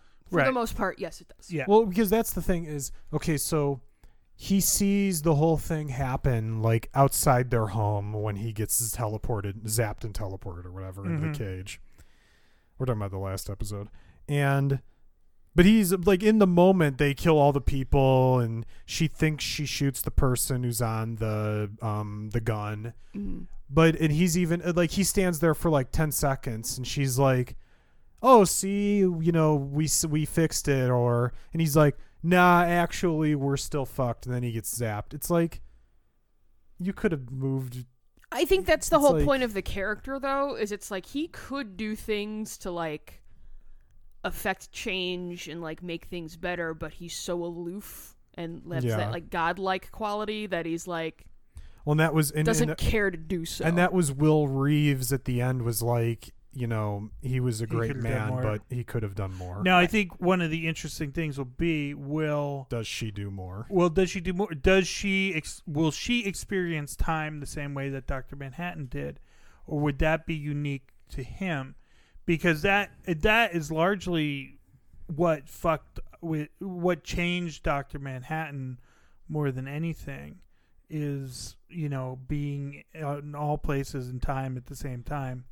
well, and is she going to just completely become him, or is she going to be some like amalgam of herself and him? Right. You know, because it's like and sh- Will Reeves, whose memories are still inside her. Right. I really liked what they did with Hooded Justice. I thought that was Yeah. that was a great episode and a very interesting way of reframing that that character from the Mhm. books. And that's part of what I liked about the show is it did take stuff from the book and be like, okay, we're gonna we're gonna twist this on its head a little bit. Th- That's what I mean. It's been so long. I can't even remember, like, w- who was Hooded Justice in the book. I don't even remember him being like a major character. He wasn't. He was one of the uh, original Minutemen Yep. From like the 40s. So he was only really in a couple flashbacks. He wasn't a major character. Mhm. Okay, so Jeremy Irons, he killed it. He's he's a joy. Could we just say that? That was one of the major reasons that I wanted to watch the show because it was like, oh, Jeremy Irons is going to be Adrian Veidt, Ozymandias, and I was like, okay, you've got me now. Now I'm there, definitely watching. There is um uh, wh- on my walk home, I walked past the Hyatt, um, one of the Hyatt hotels in downtown Chicago, and the doorman at that hotel looks just like uh, Jeremy Irons. Maybe it is him. He's researching for a role. and he dresses really snappy. So if he ever hears this, no, I Yeah, that- I- that guy, I- he listens to our I podcast. appreciate I appreciate how well dressed you are. Um, yeah, he was great. Um, I did know one person at least um, who who did figure out that he was in the statue. I thought fairly they well were yeah, I thought they were strongly alluding to that though because I forget if it was like episode 6 maybe where they go right from him at his home it's, a, cut straight right to the to a cut to the statue. So they were trying to make you believe he was in that statue. It wasn't. It wasn't also- a hard figure out. And also, once you saw, once you saw what he looked like the last time he saw Doctor Manhattan, compared to what he looks like now, compared to what he looks like in the statue, because in the statue it was old him, Yeah. and she even brings him up. It's like, why did you make him old? right. You know. Yeah. So once you kind of, I thought it was, it was very clear before they show him being turned into the statue that he was in the statue. Yeah, I think for me it was one of those things where, um, you know, I hadn't really thought about it, but the second someone said it, I was like, oh yeah, no, that's obviously what it is. And also when she says like she's like, "Oh, my father will be here soon." Yeah. It's like, okay. Who else could your father possibly be but Adrian Veidt? Right, because we all know it's going to be somebody of substance. Mm-hmm. Um, what was it ever explained? What was the meteor that hit the house? Was that him? Hit outside that house on its on its property? Remember when she goes to the house Yeah. with, And she the, offers with the the baby, She gives them the baby for the land. I would assume so, right? Was that him? That must have been the. Because I don't remember them ever explicitly saying that's what it was. Yeah. Because they never explained like they didn't. what that No. was, and she knew like down to the moment when that thing was going to arrive. Yeah, I, I guess that I, would I'm make the most assuming sense. that's what it was. It was That's probably why she wanted the grounds so she could build around that. Yeah, probably. well. And what was? Do we know what the timing of of that scene was in the timeline? No, because they were being wacky with that as well. Because clearly, everything with Adrian at the house on Europa was in the past. Yeah. That was Right. because they were talking about like doing a hundred day or a hundred or one year trial. I mean, of him and all that by the servants. Yeah. Okay. So I'm just trying. I'm trying to piece it together. I think that must have been his ship crashing there. Yeah. I think you're right. Yeah. Mm-hmm.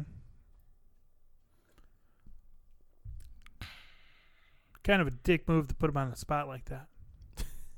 I mean, she gave him five million bucks. I I don't know how much that land's worth, but Hey, five gave him mil, a kid bro. and five million. Sure, let's do this. Uh, I the um the pills. I can't remember what they were called. Nostalgia. That that was kind of a cool concept. Um, just overall. Um, Well, it was a good device to be like, we need to show you this dude's history. oh, it's a good storytelling device, and just as a sci-fi concept. Yeah. You know, I Yeah. think you know that's kind of. Oh wait, you know, you could put these in a pill and relive them. Well, and we need some more like sci-fi weirdness on TV. We, Yeah. Side note: We need to watch The Expanse. Yes. Here's and another. burn through our data cap. Yeah. Here's another thought. more ways than one.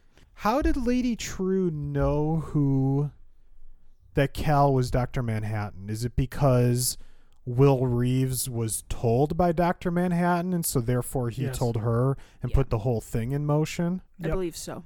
I'm trying to think was there another way she found out or was that it? That must. I think that was it. I think that was it as well. Yeah. Because yeah, I mean, unless. Or was she? Did she do some analyzing of like the shit on Mars and realizing he wasn't there and I I got I have to imagine that uh everything she knows about Dr. Manhattan came from Will Reeves. And she may I'm sure she probably did some following up. But you know, she so she becomes she's the world's first trillionaire or some bullshit, right? Um and all of her success that let's face it, a lot of that had to come from knowledge of the future provided by Will Reeves. a Biff Tannen sort of uh, situation? Right. I mean, like to go from having begging Adrian for money and him telling you to go fuck off, um, to being a trillionaire. You know, And telling him to fuck off. yeah. I mean, that was a great scene. Oh yeah, it definitely was. Yeah. Um, but, uh, I I just assume Will Reeves told her a lot in exchange for keeping him healthy. You know. Right. Oh Uh, my- I do. I just love the whole concept of and it being shown this way that here's this really kindly like police officer. You know, he's great friends with a black lady, and it's like no, he's actually a Titanic piece of shit. mm-hmm. You know, it was great. Yep. Which one? Uh, is it, Crawford. what's the actor? Beau Bridges? Is that who it was? Yeah. Yeah. I think so. But was he a gigantic piece of Oh shit? yeah. Yeah, he was a white supremacist. But no, He well, was part of that Cyclops organization. Was he though? Yeah. Was it Yeah. laid was it laid out that he was clearly part of that organization because I'm not sure. No, that that was because it was his wife who detailed all the plans. No, his his wife Agent was Blake. definitely obviously in on it. But I'm trying to figure out if he was because you I'm know pretty sure that he was. Yeah, he even in the moments where he knows he's fucked, he's saying like, "Hey, that wasn't my outfit. That was my grandfather's outfit." Um Well, because the white supremacist is going to sit there and deny it Well, they're gonna be like, "This is my heritage." That's what the through the uh, right. This is just a point of pride for me. It's heritage, not me hating black people.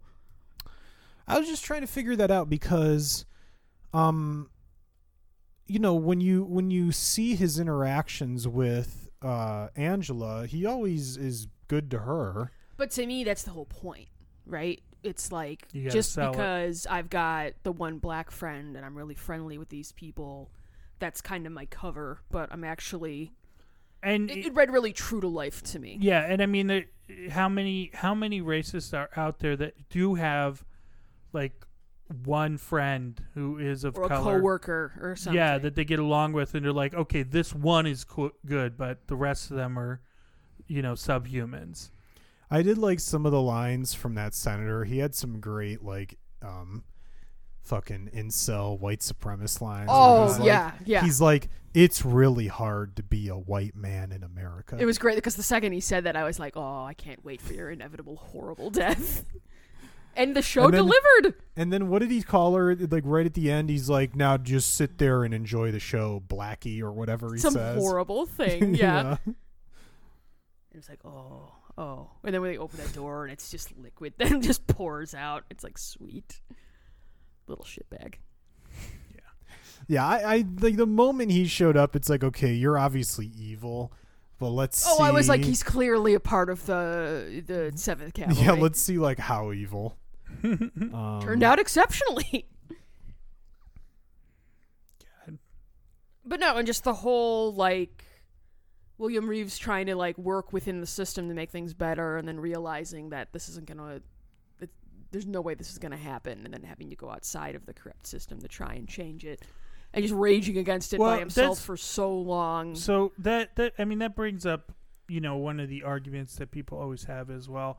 You know if if, if black people would just you know when they get pulled over by the cops if they just cooperate well, that's what I like about it. So Yeah, much. and it's like- it's like no, that's not no. and like if you if you're sitting there and you feel oppressed because you're being oppressed um and your back's against the wall i mean that's the thing people don't realize like if you get to the point where you realize you really don't have anything to lose of course you're going to do radical things Because you feel that's the only way that you're going to affect change. right like if you feel like eh, i'm fucked either way what's going to stop you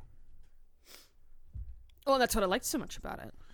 um and and like if you continue to do that you know and to push back if you continue to try and light people up because they um they support um fucking Colin Kaepernick like you're only making the problem worse when it would just be really easy to sit back and say okay I hear what you're saying I'm still trying to analyze this this Judd Crawford character though because you remember obviously the whole reason Will Reeves ends up killing him is because Angela has Dr. Manhattan ask him, "How did you know he's a member of the 7th Cavalry?" or Cyclops. Cyclops or whatever. And he doesn't, and he only thinks that now because he was told that by Dr. Manhattan in the past. Do you connect with Crawford, Alex? Because No. you're trying really hard No, I'm just here trying to to, I was try trying and to Alex really was a real big fan of prove, uh, uh, uh, Nash Bridges. Yeah. From back Oh, in the that's day. what it is. Hey, It's a great Nash- He, show. he can't deal with the fact that he's a raging was a great racist. show. I believe Stone Cold was on that a few He times. was on it Quality twice. show. So had a great set. it did Remember have a the great set? s- from Oh that yeah, show? it was great.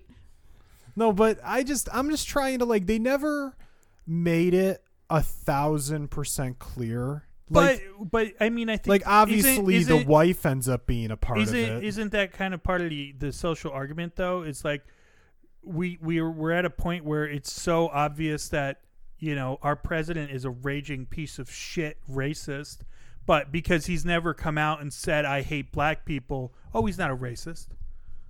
You know, we, you have to be able to make that logical jump. It can't all be spelled out for you black and white. Right. And Crawford very clearly is a part of Cyclops. You know, if all your friends are are racist, your wife's You, racist, you might just be a racist. you got a Klan robe hidden behind your your bust, like you're a racist. Yeah, I'm just trying to figure it out because um they even have remember when I can't remember his name, but the senator uh he lures in um mirror guy, looking glass. I really liked his character as right, well. yeah, Yeah. yeah, he, was, good. He was great on the show. Um he lures in looking glass and then he shows him the video of Veidt explaining everything that he's done. Um, and he even explains at the time that it was like I took over leadership of the Seventh Cavalry, and you know Crawford is the leadership of the police, and that was to keep the peace. That's the way he framed it, hmm and so now he could have been lying, of course. But, But it could have been his way of saying of seeing yeah, he we put him in there to keep the peace with the, with these Well, because it's it, it, later on, it's even explained that you know that the whole dynamic of the police and the Seventh Cavalry was all made up um, to to uh, start a put race the war. put the people and put the police in masks. yeah. So yeah, I, I don't. I don't see any way in which he wasn't just directly involved. I, I do have to say, was it when Sally was sitting on the couch and the wife is like mashing buttons on the remote, and she's like, "What are you doing?" and she just doing? sits there. It's like, Get get, up. up. and move. Get up, You're dummy. having something pointed at you. Yeah. But I think it's one of those moments where you're so in like like you're like what the fuck is going like you know you, like in the moment you're like wait what and watching Although it from a third I, per- person I, perspective. I do have to say, I kind of enjoy this world that Alex is building, where Crawford is so aloof as to everything going around. he doesn't him. realize his wife is like embroiled in this like horrible like Th- there are trap fascist doors built organization, into the house right? that and he's just like, completely. "Oh, honey, what do you haven't done there?" No, don't worry about Don't it. There's worry some about pipes. it. Some pipes are getting fixed. Don't worry about it. You go to work. Don't worry. I'll have it fixed by the time you get home.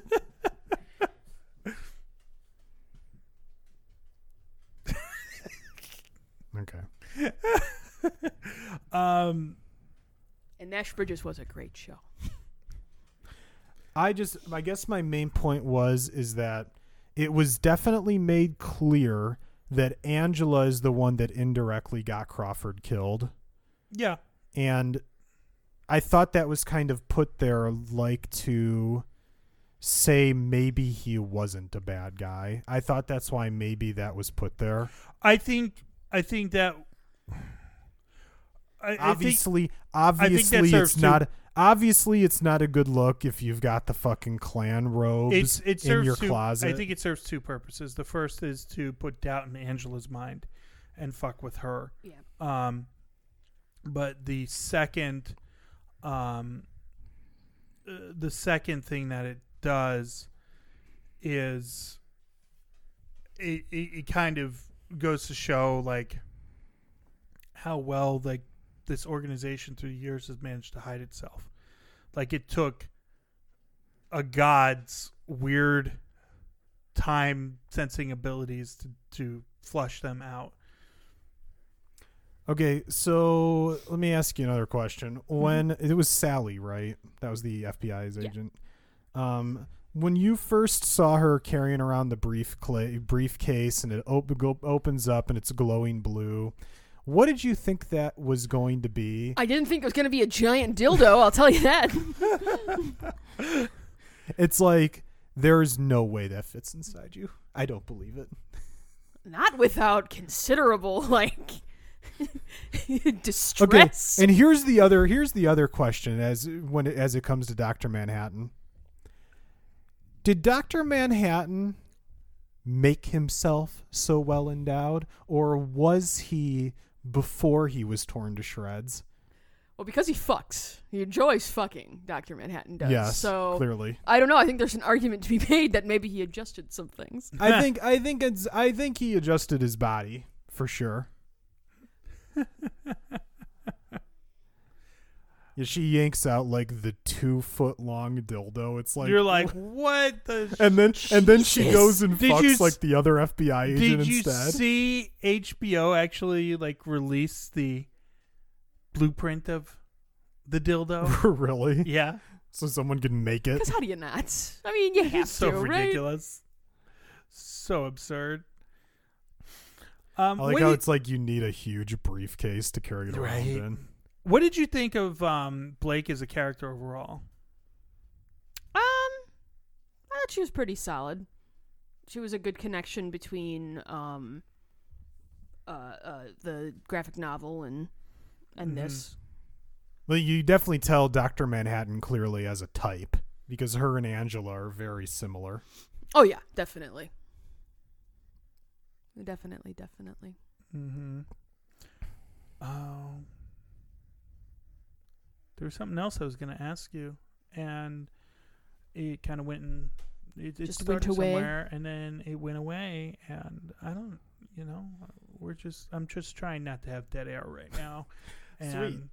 Let's talk about Rise of the Skywalker, shall we? Anyway, Hold on. Watchmen. Watchmen was I really enjoyed it. It was great. Yeah, no. I would recommend it for sure. I would- uh, in, in, in before we jump into Skywalker, I would also say, um, did you watch Chernobyl? No, Um, I highly recommend Chernobyl. HBO really killed it this year with its limited series, even if Watchmen doesn't end up being a limited series.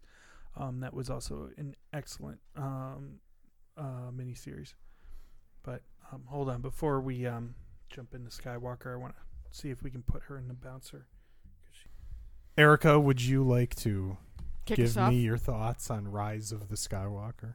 Certainly. Uh, I will say, Bob and I did kind of incoherently talk about this the other day. Uh, we were delirious with lack of sleep, so I don't know how good that episode of After the Movie is going to be. So we'll, we'll expand on some of our thoughts here a little bit. Um, the thing, Alex, that struck me most was well, I'll say a few things. How inconsequential The Last Jedi was. It was like it never happened. how I don't understand how a a major trilogy from a major studio clearly had no forethought or planning at all. No, and that what Disney clearly wanted to do was just erase episode 8 so it was like why didn't you just remake it? Cuz you're Disney and you probably could have done that. Cuz this should have been at least two movies So why don't we start this off by saying, if you had to rate the movie zero to ten, what would you rate it? this is what something we were talking about last night I can't I don't know that I hated it It was fine. it It was was like six point five. fine. I didn't give it like a five, maybe. Just because I think there was stuff in there that that was interesting, but nothing. Everything was so rushed, and like we were just pulling shit out of our ass. Nothing had a chance to breathe. It was just I felt like the first half of the movie was like okay, um, bad to okay. The second half of the movie I thought was good, not great, but good. Um, but it, it, I think coming out of it, and the more I think about it, because I, I mean, I went to see it on Saturday. It's now Tuesday. The more I've thought about it over the last couple days, is like it's just disappointing. Um, because when you see like even with the last jedi and some of the concepts that were in there regardless of your thought of what you think of the last jedi as a movie um there's so there was a lot here that i feel like if they had spent an extra year before force awakens to really plot everything out and plan it they could have made a great uh, follow-up trilogy because I still maintain the Force Awakens is, is a good movie. I really enjoyed the Force Awakens. yeah I haven't gone back and watched The Last Jedi. I feel like we have to. I wanted to before we saw it, but just didn't get a chance to. I genuinely, it is. I'm going to keep harping on this because I'd say it like 15 times in our After the Movie podcast about it. I don't understand how they didn't have at least an outline of stuff that they wanted to have happen in each of these movies.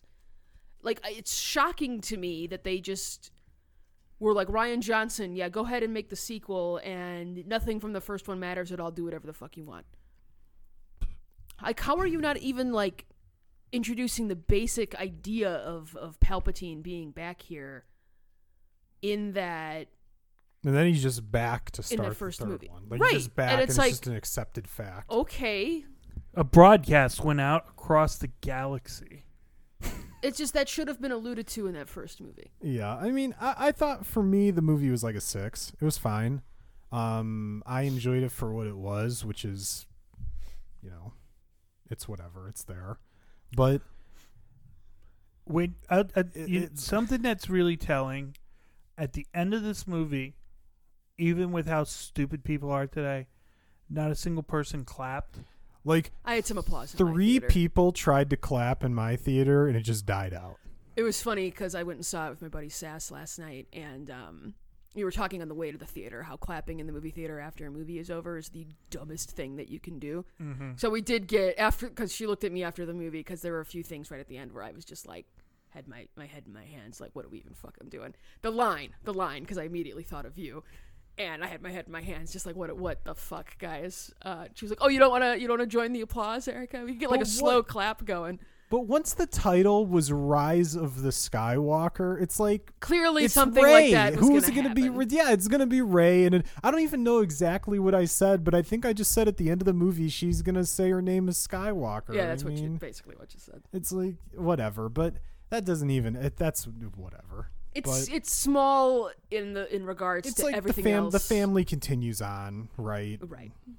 Well, so Even though- there there's this there's this thing in the extended universe that Skywalkers are not actually a family. Skywalkers are um, people of inherent force ability, Mm. um, and and that's why Anakin was born of the Force, right? Um, and so there's like there's some interesting stuff you could have done with that. You could have you could have built it up that yeah, she's descended from Palpatine, but maybe Palpatine was a Skywalker at some point too. Um, because it you, you know, because you go back to the uh, through the whole thing and there was always the chosen one prophecy and you know, we we've talked about how in one of the interesting concepts from Last Jedi was that Rey was actually no one, and that that's kind of a cool storyline. I, I maintain that that doesn't jive with the rest of the franchise. Um, But if it didn't, then that movie should none of the concepts in that movie should have been allowed to exist. right, so Who that, was overseeing this that- trilogy? That didn't make any sense. So it's like there's stuff here that could have made her saying I'm my name's Rey Skywalker um make more sense in continuity. If in but you needed time for that to breathe. You needed to not have the last Jedi and you needed that plan for this. it's just uh, like nothing mattered from movie to movie. No. It at was all. insanity. Bob the dog just walked up on Bob the human, and you would have thought Bob the human just reached his hand into a shark cage. It was like, whoa! I did bang my elbow against the wall pretty good. was that what that noise was? Yes, it was. Oh, Bob the dog. Oh, Wabs. Um, there's it's like, look, we're probably gonna be talking about this for an hour, Yes. but there's a lot of things. So it is funny that one of the main themes about the Last Jedi was that a hero could come from anywhere, Mm-hmm. and it doesn't have to be one of the main bloodlines. this movie was like, nope. This movie was like, you're a fucking Palpatine. That's why you're so powerful. The end. the end Remember when I said remember when I said your parents were no one? Well, I didn't technically lie. I just left out some very pertinent information. Oh, right. I just didn't tell you who your grandparents were. I think the funniest thing, it was Sass who pointed this out first to me, was that apparently Palpatine fucks. All over the place. Yeah. Well, if you need someone to sap power from, It's just like, what the shit? And Palpatine is always a joy. The actor who plays him is clearly having a blast. It, it's. I just to me, well, you're laying out everything and over explaining everything anyway. Could there have been any sort of explanation of how Palpatine survived that? Like his original death? No. They didn't even try. No. I mean, it was literally just like, yeah, he's decrepit and he's near death now, but he's still alive Would somehow. you Would you like some fan theories? Sure. Lay it out for us, Bob. Because we did watch. We have We since did. watched the uh, The Red Letter Media. Red Letter Media review see, of the movie. See, Alex, for after the after the movie, we actually care about our integrity. So, before after uh, the movie, we did not watch any. When you video start when you reviews. start sentences with lies, it's hard to take the rest of the sentence seriously. But sure, continue. um, so wh- so they brought up Believe me. uh, the guys at Red Letter Media brought up that, um, you know, in the expanded universe, clones are a big part of the Emperor. Um, and I think he even mentions in this in Rise of Skywalker that um, you know he's died many times or something like that. So there's a theory that the emperor who died transferring his soul into different bodies. Well, there's maybe something like that, or that the emperor that was on the Death Star was a clone, and like there's a central Palpatine who's the one on Exegol. Um, a central uh, GLaDOS hub, if you will. right, and that he sends his clones out. Yeah. Um, I mean, I know there's things you just have to accept, and one of them, one of even them is that one of them is that he built about five trillion star destroyers. Yeah. Yeah. Like, where did you get the where did you get the well, and here's the problem, Alex. or whatever to do this? Because it's like if you were enjoying yourself with the movie, you, wouldn't you wouldn't have been asking that question. I, I I pretty much let that one go when like the fleet of five billion star destroyers just uh, appeared in the sky. It was like, okay, I don't, you know, it's like I know this is BS, but whatever. Like, look, I get the technology advances, okay, but how long did it take them to build the two Death Stars? Let alone the five trillion star destroyers Then with their out- planet with their Yeah. each individual planet destroyer weapon. Yeah. Oh well, he miniaturized the Death Star and put it on a Star destroyer. I mean, Palpatine is arguably the greatest mind to ever exist, and the strongest Force user. Well, and and so this is something we talked about a little bit on the podcast last night was, you know, this you went from like through the original trilogy, ha, you know, a pretty modest, well, relatively speaking, modest force power abilities. You know, you can move rocks, you can line up your lightsaber with blaster bolts. Um, to this one being able to heal people, bring them back from the dead, and um, you know to shoot force lightning up into the sky and disable an entire fleet. Like it, it was just a complete like you went from zero to six billion, and like in one movie. That was the other thing. Okay, so they've laid this out now. I was trying to think about this. There's no one that's even close to the power level of Palpatine. I mean, it's like ridiculous. The power that was on display. I mean, and if you're this powerful, why are you even playing around? Just go around, just zap everybody, just insta kill everybody. Hubris, my friend, hubris. I- I'll save my actual, my true form for somebody deserving of seeing it. Mm, a true adversary, Ah. if you will. Exactly. And okay, okay, so that's another thing I was thinking about. If Palpatine is clearly the strongest Force user that we've ever seen in the movies, and no one's even close, really, who's number two? Is it Anakin slash Vader? I don't know. Is it? Is it or is it Yoda? It's Probably Yoda. It was supposed to be Luke. Um, but they fucked that up pretty bad. Um, I don't know. It's a tough. It's it's it's hard to say because of how they uh, the stupidity in which they display to put things on screen.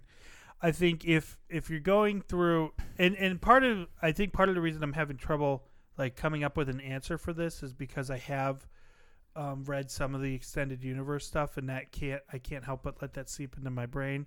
If I'm thinking of just the movies, um,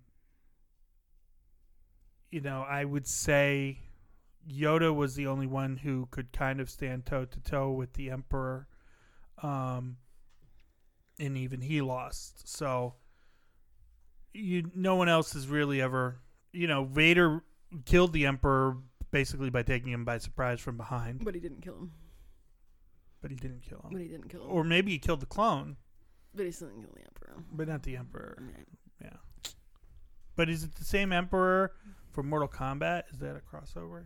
I did like I did like the ret- the complete retcon of Snoke just being an Emperor pawn who he was just like controlling the whole time. That was just like there's so many decisions that they made.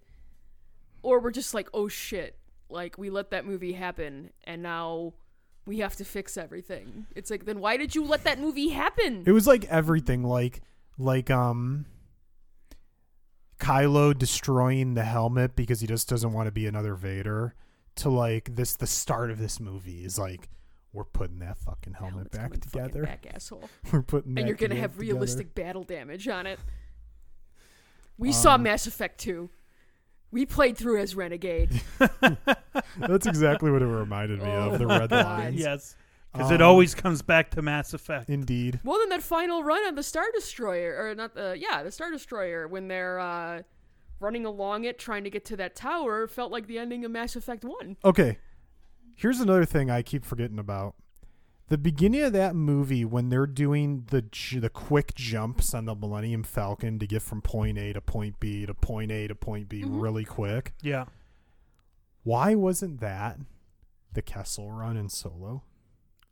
We haven't seen Solo. Did they show you the Kessel Run in Solo? Of Yeah, course they do. Yeah, Oh, the that's Kessel run in upsetting. Solo is literally like they fly through. like just they just kind of just fly through. So through. just ruining the mythology. It's like of it. nothing. Yes, we've talked Okay. about this before. It's like totally nothing. Like, why couldn't the Kessel Run be? He did all these crazy ass jumps right in the middle of cities to get where he needed to go quickly. Because we've got to destroy everything that you loved about Star Wars. It's like it's like someone came up with a better idea a year and a half later, and we're like, "That's what we should have done in All right, Solo." Okay, well we'll we'll keep that. We'll keep that. We'll let uh. 'Cause Poe that was Dameron cool. That. Did you understand the the reasoning why the Millennium Falcon shouldn't have been able to do that? Light speed skipping. Wouldn't No. they say something was like should have been broken or was like strained or some shit, Wasn't it like the ship is supposed to be too big to do that, or something like that? or it's just an old hunk of junk at this Yeah. point? Either way, it didn't. It's whatever. it's whatever. It was still a cool scene, though. Oh yeah. There's not to say that there isn't cool stuff in the movie, just nothing has the opportunity to land because we're like immediately sprinting off to the next thing because they're like, "Oh fuck, we have to completely negate the last movie and try and cram two movies into one movie." I so like. I'm I'm glad you brought that up because it did remind me of one of the problems that I had with Rogue One. Um, at least the first half of Rogue One. Do you remember how many cuts Yeah. were in that? It was jump from scene to scene to scene to scene to scene. To, it was Nothing breathed. no, it was You were all over the absurd. place. It was like pick something. Because Rogue One's a bad movie. pick something, and just expand upon that. We don't need fifty thousand things. One thing. Do the one thing. I also appreciated the no homoing of uh, uh, Poe Dameron. I thought that was funny because the actor is so clearly like playing like, no, we wanted this to happen, and I appreciate him going out in interviews and being like, "Fuck you, Disney." You have to be realistic that that's just not going to happen because of their obviously their want to release the film around the world. Which I agree with. I, understand that sentiment, but I still think they should be called out on it. It's not to say that it isn't bullshit. yeah, I mean, uh, you know, You're a at mega the end of the day, corporation. you at the, at the at the end of the day, you got to remember that Disney is a conservative company. at the you, which is fine, but you have the the the power to affect change, and you choose not to. It's like at the end of the movie when they're all celebrating, you see the two women kiss in the background. that they like, very that's- obviously like have. That's going to get cut out. Oh, right oh, yeah. out. Sass and I were laughing our asses off at that in the movie theater too, because it's just like, oh well, that's gone. yeah, that's Like, way to have it in a way that you could just completely get rid of it and not be lose nothing. anything. It's Thanks for the representation, Disney. Nice job. Well, Okay. I, I feel like it would it would just be refreshing if they were just honest about it. Well, that's what bothers me. You know, There's all this there hemming like- and hawing around it, and it's just like It's just like we want to sell Guys- this in China, so we can't do this. right. Okay, fine. I still think it's bullshit, but okay, fine. Yeah. I uh I did think it was kind of funny when they went to that random planet to get Which the one? memories the memories out of C three Okay. C3PO That was stupid too. and Because They're seconds talking- later, well he just gets him back. I know. But I just thought it was funny when they go there and there's the woman in the helmet and she's talking. I'm like, I know that voice. Whose voice is that? Because I'm a big fan of the Americans. I'm like, Oh, whose yeah. voice is that? And then her, she pulls like the shield up and you can just see her eyes. I'm like, that's fucking Keri Russell. Yeah. it's like, Flying in for that paycheck, man. Keri Russell just shows up out of nowhere. There, Former Poe Dameron love interest. there is He's not gay. He's not gay, Erica. He's bi In at the very fact, least. he loves beautiful women. You know who a great I know that voice in this movie? Jennifer Hale. when? She's one of the Jedi voices. Oh, is she? Yes, she is. At the end? Yes. Was she? I didn't see her name in the credits. Yes, it was. Okay, was okay. she? Let me talk about that because I thought when they did that whole thing where they had all the voices, and I, I assume what you were supposed to believe from that is all these former great Force users were showing up to help her Yes. to power through this.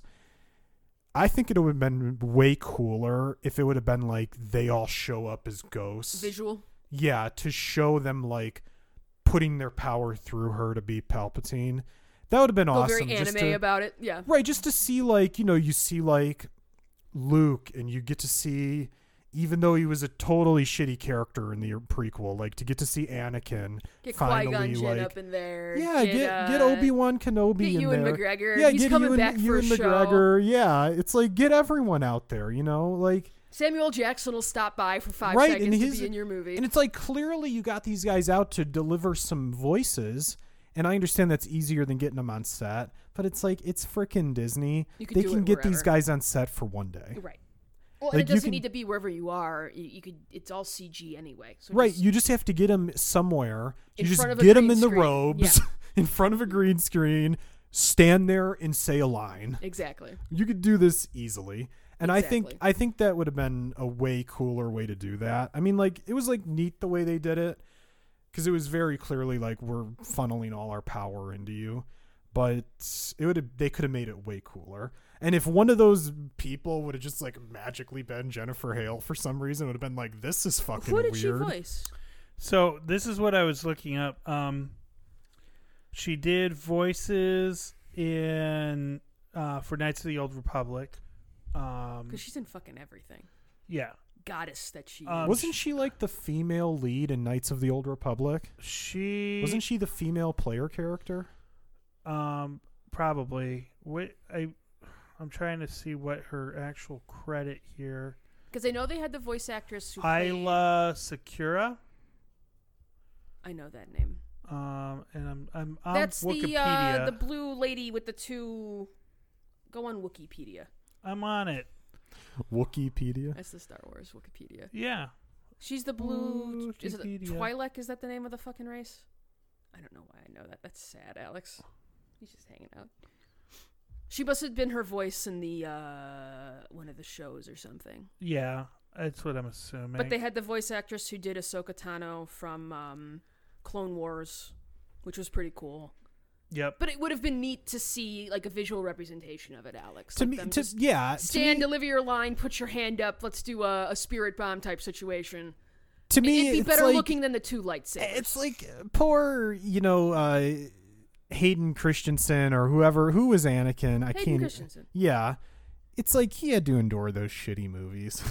He Could did the the best guy- he could with the shit Yeah. dialogue and the direction of George Lucas.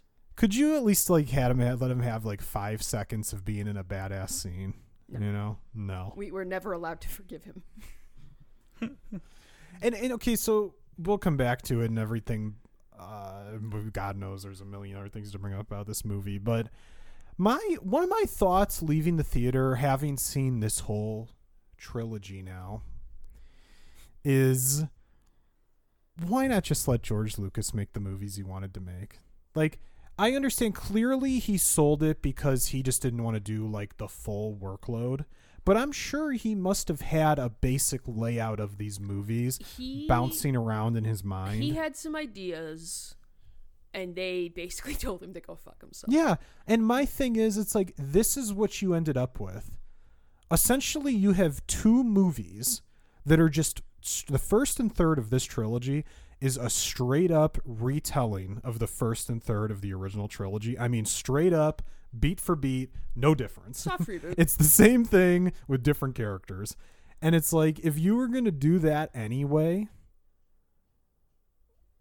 and this is going to be the result and people are very, you know, ambivalent about the whole thing. It's kind of whatever.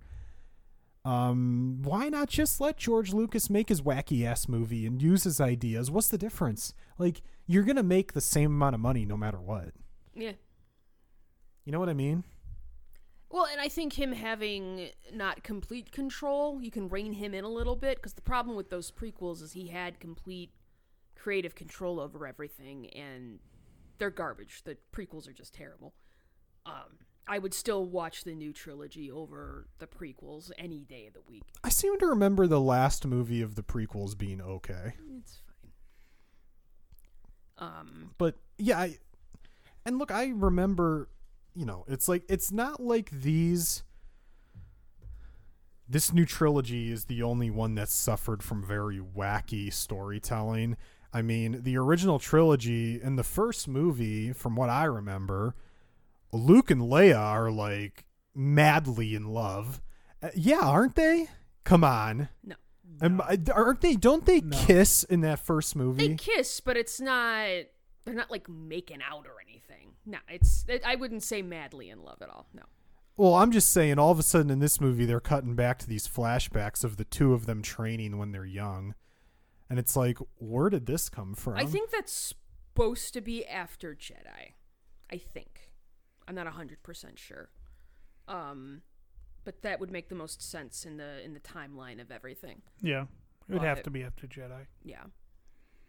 I did like the scene of. So the main point I'm going to get to with this whole thing is I don't think they should have killed Kylo Ren slash Ben Solo at the end because I think you could have done a lot more with that character and that well, actor. Adam Driver is Adam Driver, an amazing actor. Adam Driver, for sure, was the star of these movies. he hefted stuff on his shoulders and was just like, "All right, here we go. Ah, let's yeah, do this." It was so obvious. The fir- I've never gone back and rewatched it, but when you watch the Last Jedi, it's like this movie is trash. But Adam Driver is fucking awesome, He's a great actor. and He's a he- presence, is what he is. Yeah, he he has an aura for sure, and he tried. And I thought the whole thing, that battle where there's the waterfalls around her, the the waves hitting them and everything, that whole battle with Rey, and at the end he, I don't, I guess you're supposed to think that, um, Leia kind of pushed the feeling of her death right onto them. I think that's what they were going for. Yeah. Um, and she tried to maybe send him one last message of like, "Hey, Please come back. be my son again." Right.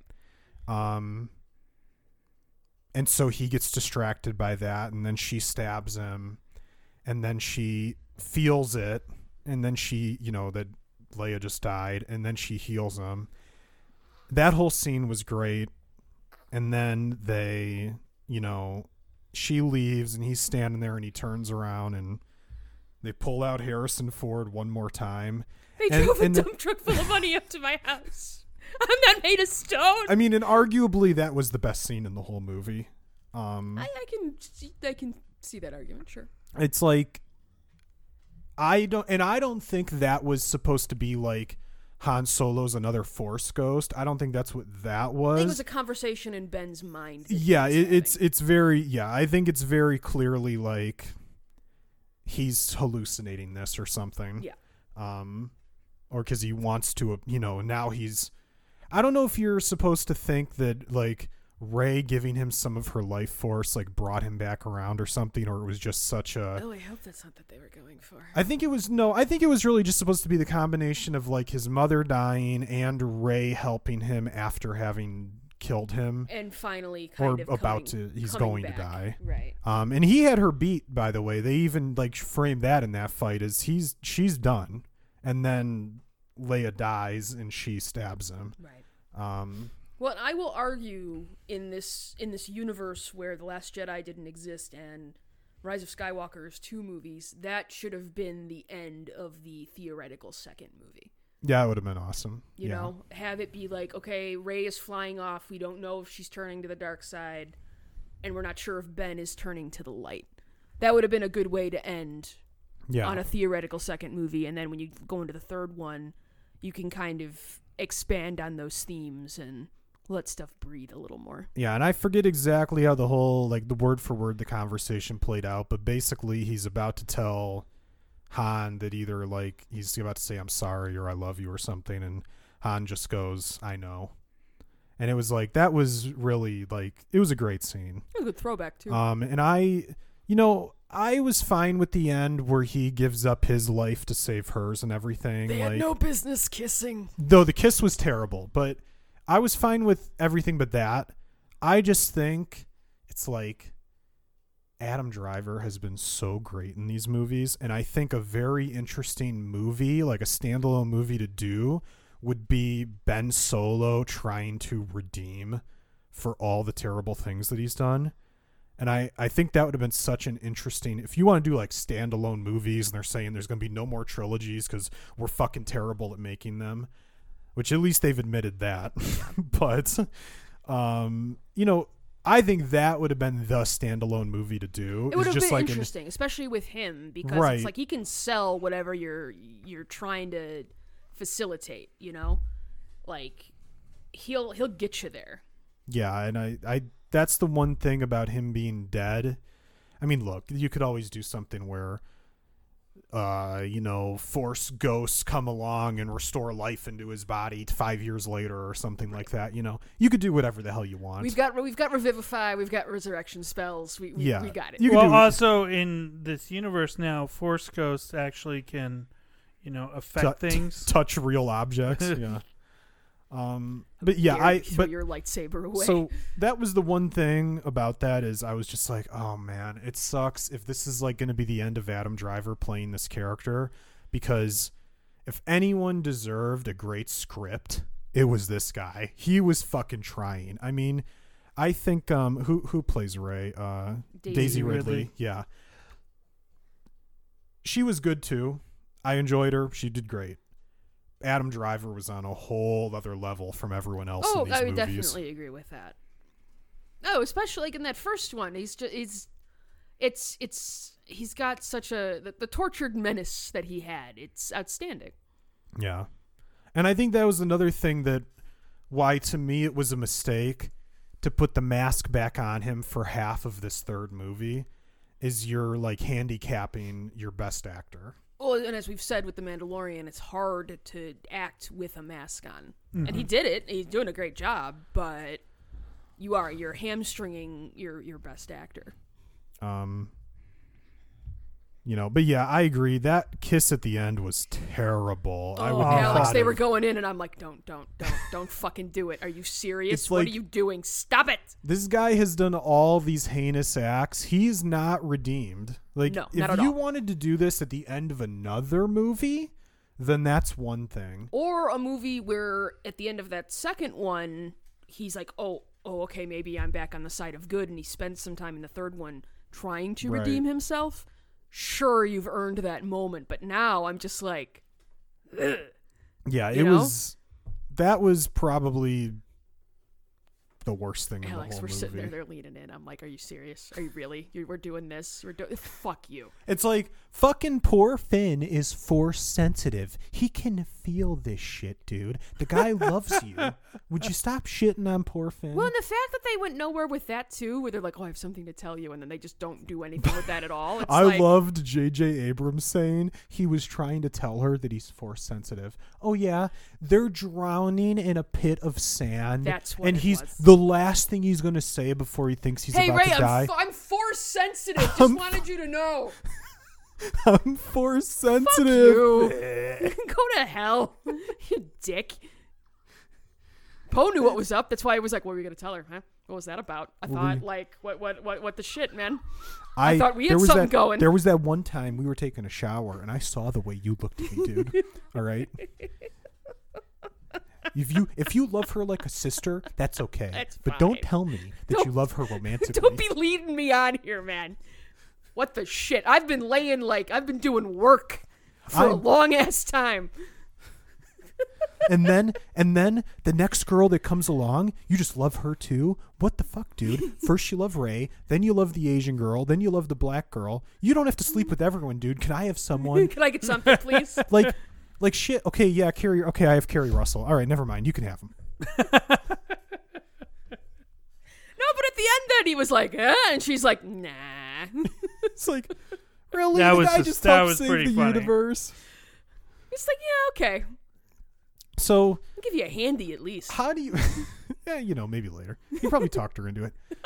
Um, After a couple drinks yeah. at the celebration. that's not. It's not rapey at all. no, not at all. Um, so, what do you think about this thing in this movie? Because I don't remember it from the other two of Finn being force sensitive. It's definitely implied. Again, I don't remember a lot from The Last Jedi, but in the first movie, from the beginning, when you meet him, it is implied that there's some. There's something going on there. And the fact that they never really picked that up is very fucking annoying. Because it's like, you look at.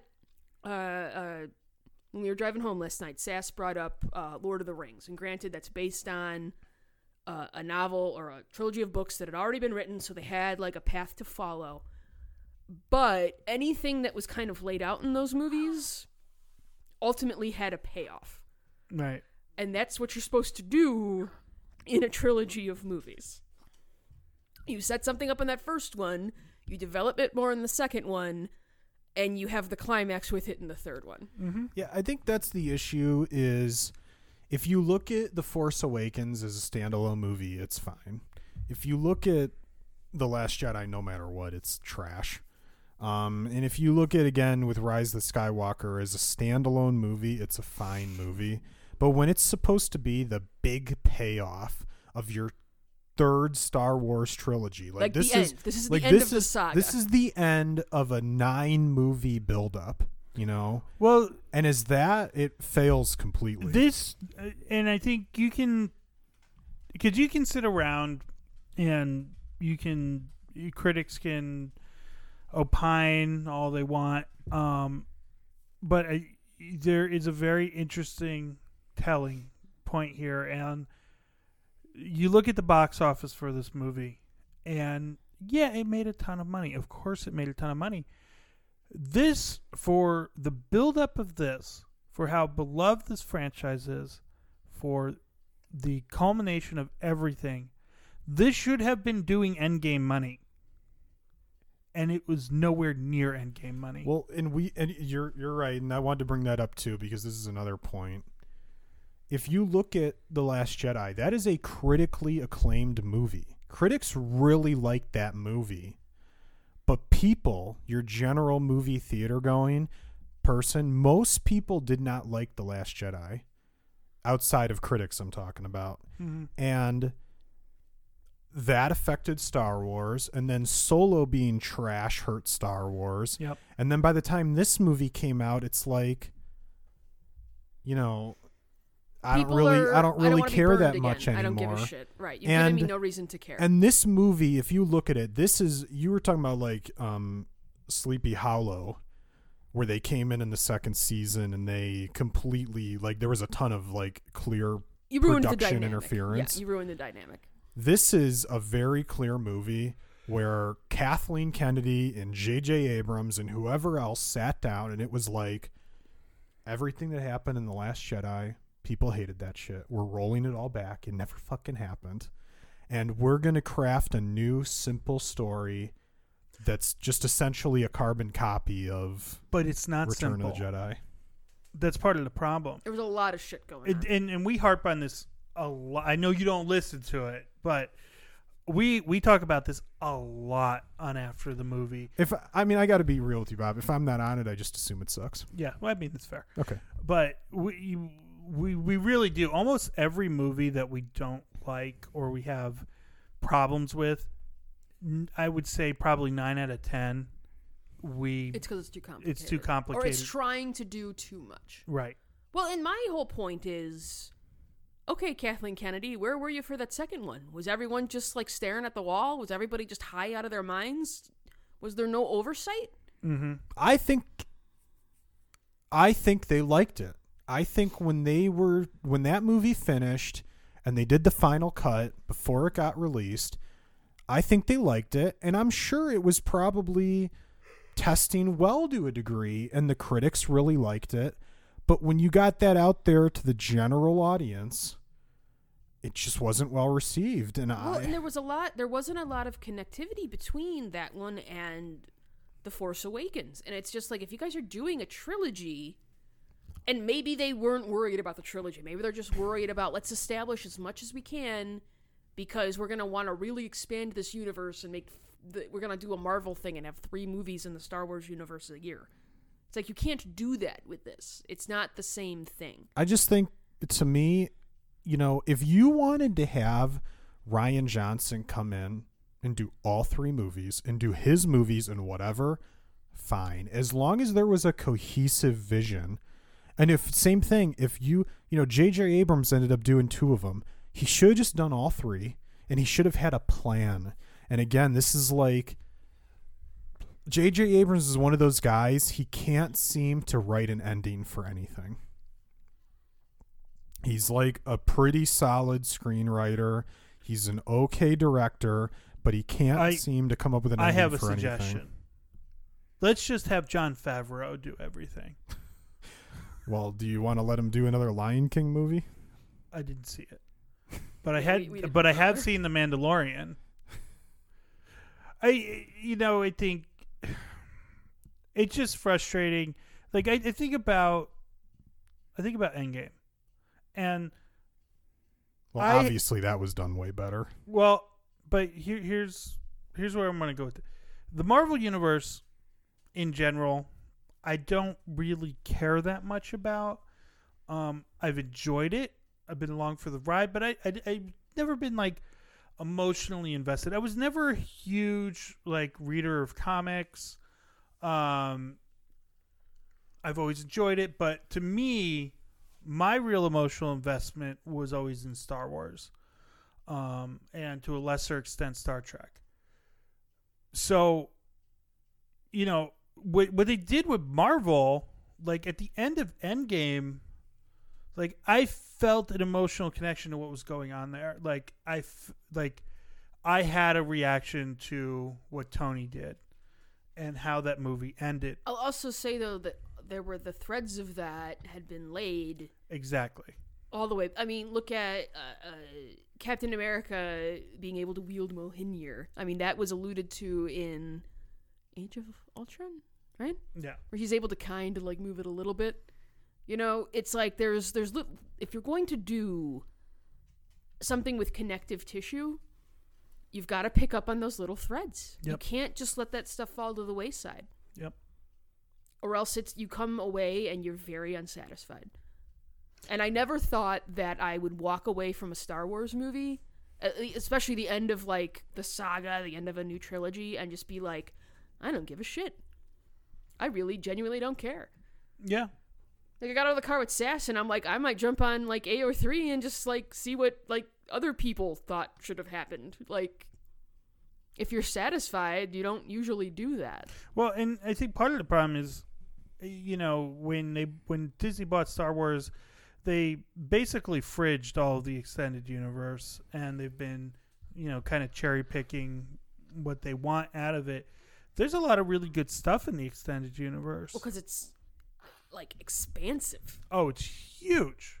Um, and to his credit, um, you know, Lucas was always really tight lip, uh, tight about what was going to be in the movies, but he was very open about what was going to be written and having that universe expanded um, outside of basically his control. So a lot of creative stuff came out of it. Very, uh, very cool things and like one of the things I, I would have been great to see in these movies would uh, was Grand uh, Grand Ad, uh, Grand Admiral Thrawn, um, It feels like a missed opportunity. right? Um, and uh, Though I feel like he might be in one of those animated shows, which are considered canon. right, But but that would have been great on the, big screen, you know, and part of you know moving past Palpatine into something else, but they don't want to. right? Like, oh, we know we've got to have all the old trappings from. We can't move past anything. Rey has to be somebody. She has to be begot of someone. Well, and it does have to be if you're well if you're gonna stick with Palpatine, you do need um you do need someone who is someone. Yeah, I'm trying to remember. The pink haired admiral from The Last Jedi, did she die? Yes. Was Holdo? she the one? Yeah, did she Laura? Dern, yeah. She flew the other ship into the star into the star destroyer. Okay, I was trying to remember if she just got deleted as well. No, she died. Yeah. because the the um Asian woman I can't remember her character's name. Rose. Rose, yeah, she got deleted. It was like you never. That was especially annoying. because it's just like then why why even have her here? What's the fucking point? You couldn't find anything for her to do? What did you think of the way they put Carrie Fisher into the movie? I was fine with it. I knew they were going to do something. I just I think it's because obviously everyone knows that they did it. It was so obvious that they were talking around her. It was like that scene in season two of The Sopranos where like the actress who played Tony's mom died, so they had to have like one more scene with her, and it's horrible CG. like it's really really bad. It's clearly like her head on someone else's body, Hmm. and it's and Tony's just talking around her. It's it, it was similar to that, but they weren't gonna not have her in the movie. Yeah. Well, they could have just randomly killed her off too. I mean, the way they brought Palpatine back, it's like, oh yeah, he's alive now. Well, do you have any other thoughts? Uh, I think really, I, I, I one of the things I want to I want to bring up, um, kind of to close this out is, um, I I harp a lot on people who won't make that call to action to say don't consume media that's not worth it um, and I would be a hypocrite if I didn't hear. You know, it's I I would say in the future, you know, I'm going to be even more hesitant to get invested in, um, you know, new any new movies in the Star Wars universe. Um, and there's that little bit of it that if we're still doing after the movie, we'd, we'll probably go see it, but you know, even still, like, I we never we still haven't seen Solo. I have no desire to see it. I like, I don't don't waste your time and money on things that are ultimately disappointing. What what was frustrating with this trilogy is we did like Force Awakens. Um, we, we you know I did enjoy that, and I was really hopeful that this this trilogy would would be much better than it was. Um, You liked Last Jedi at first too. I think Your- we your came opinion- away. yeah, Both of you, you liked it at the beginning, and then the farther away you got from The it, more it you was think like, about it, it was like, wait, what? yeah, But we haven't rewatched, which I do think is telling. yeah, exactly. So, if and I think, uh, you know, I think to kind of to speak to your point, like i- if you if you watch the Last Jedi in kind of isolation, um, that's very different than once you start trying to connect it to other stuff going on. You d- you're not always doing that in the theater as you're watching it. Um, Yeah. But w- once you have time to sit and reflect on it, and that's like why I said earlier about like I think about movies where you know I've come away I I enjoyed it while I was there and then over time I've kind of realized it was kind of garbage but I generally never I, I can't even think of an example where it's gone the other way where I didn't like it at first and then I've come to like it later I'd say there's usually three things that happen to me in a movie theater. One, I either think something is amazing, like I when I was sitting there watching Inception in the theater, I was like, "This movie's fucking great," you know. Um, I some I very rarely think something is really really bad because usually if I think something's gonna be really really bad, I just don't see it at all. But the two examples I always give are like Bulletproof Monk and Batman versus Superman and those were the two that were so bad that I was like, I want to just walk out of the theater. This is so awful. Mhm. But generally, there's a lot of movies for me that call, fall into the middle where I walk out of there and I'm like, it's fine, you know. And that's how I kind of felt about Last Jedi. When I first walked out, I was like, whatever, it's fine, you know. And then I started thinking about it more, and I was like, man, that stuff on the casino planet was real bad. And then about an hour later, you're like, hold on, this was bad. This was bad. This movie sucked. Yeah, yeah. So, I don't know. Hopefully, um, I, I like we said earlier, we did enjoy the Mandalorian. Uh, we're looking forward to that, and I think television is the best way to explore this universe. Well, and let's tell some smaller stories. That's the stuff I'm interested in. I Okay. don't care about the big stuff anymore. So here's another question: Do you think was th- is this the end of the Rey character, or is there going to be more movies with Rey? That's what we were asking um, yesterday at the end of our, our chat. And from what I've read, it sounds like most of them are like, yeah, we're good. Thanks. Uh, maybe she believes that, but let's be A real. dump truck full of money. Has one has Daisy Ridley's career really taken off outside of Star Wars? I would say that she's gotten, she's been in more stuff. Now, taken off, maybe not. But she has been in other Hollywood stuff, whereas previous, I don't remember her being in anything. Oh no, well, she definitely wasn't in anything previously, but I guess I'd have to go look at her IMDb, but I can't think of one other thing that I've seen her in outside of Star Wars. Now maybe she's just doing things that I'm not into, of course. But that's kind of like her big money maker. Mm-hmm. And to me, if they come to her and they're like, "Hey, we want to do," you know, if they're saying they're going to do standalone movies now, if they say, "Hey, we want to do a movie of the adventures of you and Finn, whatever, doing whatever," you know, and here's Being best pals. yeah, certainly not in love, certainly not in love. Anyway, if they do that, you know, and they say, "Hey, here's twenty million dollars to do that movie or whatever," She's not going to say She's no. not gonna say, yeah. I can't imagine she has so much money to say no to a large payday. Well, and the other thing is, it's it is Disney. Uh, they probably have her contractually locked up. Well, and in some way, Disney shape, or form. owns a very large portion of the film going space. So, oh, well, you want to maybe have access to some other roles. We need you in our big tentpole Star Wars movie. And then we can talk about that other stuff. Yeah, if they want, if Disney wants her back, they'll get her back. She's not, she doesn't have the Hollywood clout to turn it down.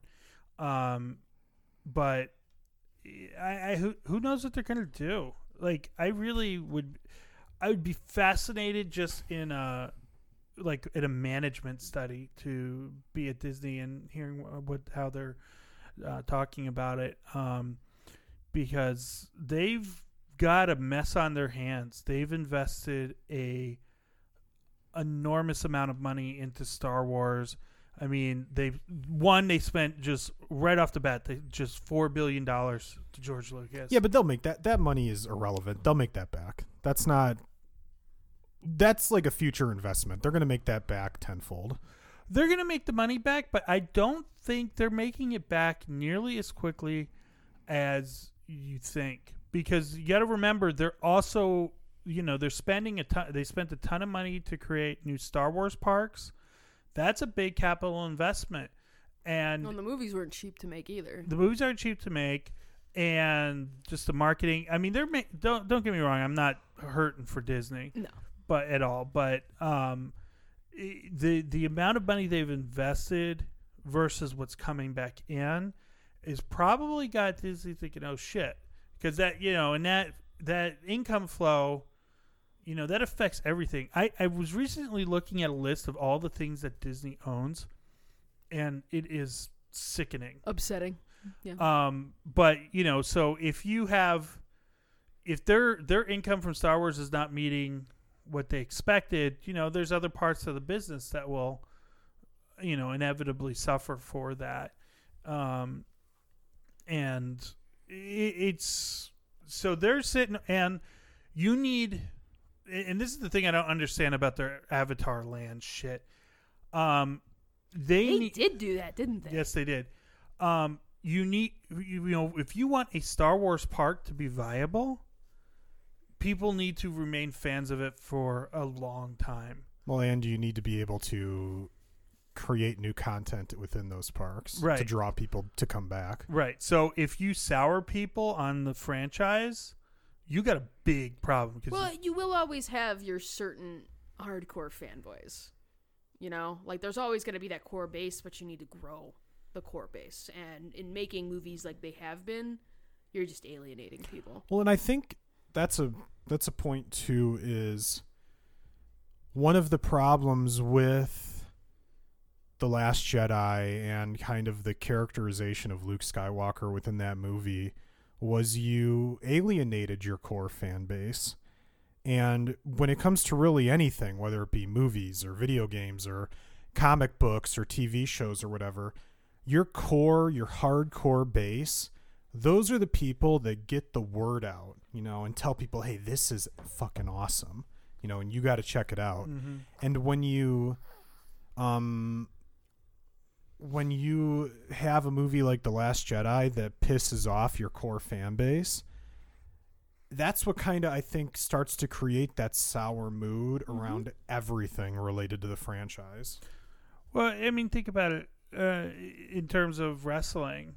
You know, W. How much has WWE soured their audience? Um, you got the core, you got the hardcore f- fan base, but you know they're not.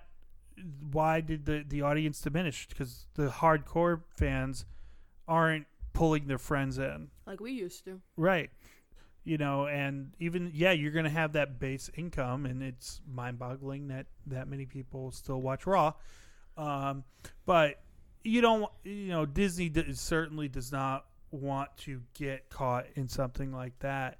So they put a lot of eggs in the Star Wars basket, and they're they're. It, it's one of those things like it's crazy to say, but they are playing with a fair amount of risk right now.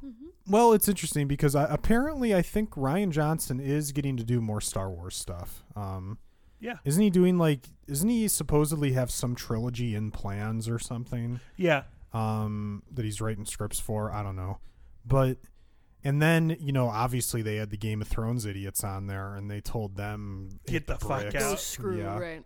Um, which at least they had the smarts enough to look at how Game of Thrones went and go, we can't let you guys create anything. I mean, at least someone had that clue. I don't know if it was Kathleen Kennedy or someone who reports to her, but someone had the at least enough knowledge to say like, Uh, "Yo, no, we got to yeah. get these guys out of here. Uh, also, I do think it's interesting. I did read something, um, and uh, I, I am going to put the disclaimer on here that um, I didn't think to verify this before we started talking, but I did hear rumor that Kathleen Kennedy's role has actually been um, downgraded Hmm. In the wake of what's been going on in the Star Wars universe, and that she's got um, what's the guy uh, Feige? yeah, Kevin, Kevin Feige. Yeah, I think he's got over Mr. Marvel. Mr. Marvel. I think they've given him a role of oversight in the Star Wars universe now. Well, you know, and if that's the case, I wouldn't be surprised then that um, Rise of the Skywalker kind of just ended up being like an average movie because that's what a lot of the Marvel stuff is. Is they're just a lot of okay movies. They don't offend anyone. Mhm. They're not that bad. They're not that good. They're just there. Yeah. You know, and that's what's making money. So you can't really argue with the results. Yeah. And, uh you know, I do think there, like, I think as people who are fans of film, it's frustrating when you get just okay movies, but those those movies do have a role. And they're and they're also kind of like the only things that anyone goes to see. Right. Like, it's the only thing I go to see. Right. I mean, if you want, you want, you know, more um, edgy stuff or stuff that's more psychological. People don't realize we're in the we're in the central time zone, right? Yeah, I know. Okay. Um, you know, when when you want stuff like that, you got you do have to look for smaller budget stuff. Um, and and think of, uh, if you go back in just the last few years, like Arrival, that was a fantastic movie. Um, that did pretty poorly. Um, Did it? Yeah, it didn't do great. I, I think there Those was damn female leads, Erica. There such was. Fuck. there was Oh, some That was a a good great. That was a great movie. there were some weird distribution issues with that one. Was there? Evidently, Oh. yeah. Um, and I think that part of that was part of that's why it didn't fare so well. Well, and then you had Annihilation. That was fucking rad. I And the- oh wait, no, no, no. I I was gonna say. yeah, Yeah. Annihilation was the one that had the the issues, yeah. Yeah. And was in the theaters for like a week. And Yeah. then impossible to find. Arrival actually did pretty good. If I remember. oh, um. Rival was. Oh, yeah. This is. Or, I'm not even gonna spoiler alert this because it's so far beyond release now. But when you're watching Arrival, and I don't know when it happens, but maybe it's like three quarters of the way through or something, when you realize like she knows that her daughter, who isn't even born yet, is going to die, and it was just like you're sitting there and it's like, oh, this is fucking soul crushing. I had read like before the, they uh, actually flat out told you you were like oh, in the movie, I was sitting there and I'm like, Oh no.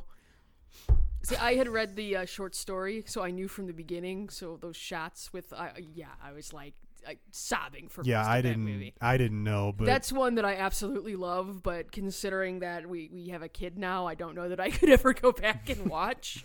Because just be like, oh my god.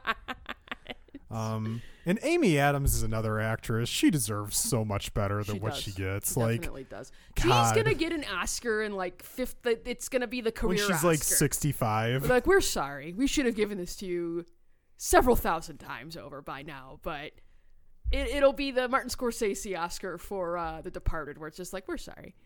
This should this is a long time coming. we should have given this to you For oh, you Goodfellas, know, twenty years ago, we we years ago.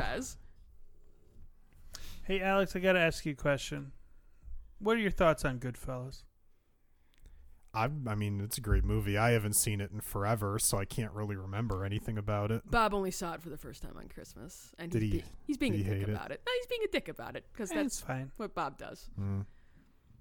I, I, I'm not Italian at all, so it's like What does it have to do with being Italian? no. This is a thing. You Italian people, you you love your gangster shit. Did you like The Godfather? I don't know why you have to resort to ugly stereotypes, Bob. But you know, That's very cruel. Hey, hey, look. stereotypes exist for a reason. Mm. All I'll say is is that when the Italian mob was in control of the political process, were things not going much better? I'm just saying. I'm I, just saying. I just Would the I thought it Italian was mob have okay. elected Donald Trump? No. He certainly would have wouldn't have gotten to say all the dumb shit in public. Alex, what's your best movie of the decade? Of the decade, I God, I'd We're coming see- up on the close. I'd have to see the list of what came out. Um, I only ask because uh, could you give me like your top three? top three? Um, I I know my best is probably uh, Mad Max Fury Road, for me. That's one that, despite you know everything else that has come out, that's a movie that's stuck with me since I've seen it. Bob, do you have anything to add to this? Because I can't. I'm drawing blanks. I don't even know. well, you Uh, mentioned Inception. I just don't remember when Inception came out. Was Did that Inception 2009? come out this decade? I don't think it did. Th- It came out between Batman's, didn't it? Yeah, I think so. I think it was in the aughts. Mm, When did The Dark Knight come out? Dark Knight was like 2006. Really? Let's see. Wiki the Dark. There we go. Oh, 2008. Excuse me. Hmm. But But wasn't Inception between The Dark Knight and I The Dark Knight believe it- Rises? Actually, Inception was 2010. So so technically, that this counts. decade. There you that go. counts. Hmm. That's probably up there then. You got to throw that in the team photo for sure. yeah, I loved Inception. That's great that's movie. Inception to me is like a near flawless movie. Like if you don't like Inception, you probably just don't like that genre of movie. Well, the one thing that infuriated me about Inception was like I, I was like telling people I was going to see it, and they're like, "Make sure you really pay attention." I know And I was like, It's "One, not- one, when I go to a movie, I tend to pay attention. I do tend to watch it. you know, and then two, shut the fuck up. All Yeah. right, stop it. Um. Yeah, I can't. I'd have to see like a list of things that came out this decade, but I know you don't really care for it, but I'm throwing Pacific Rim out there. That movie brings me endless joy. I love the music. But outside of that, it's whatever. I love that movie. It's like I to know. me, to me, Pacific Rim is like if someone made a really shitty Evangelion and av- that's fine, adaptation. Alex. That that movie sparks great joy with me. Um, I'm trying to think what else. What else we really like genuinely loved? Um. Yeah, I.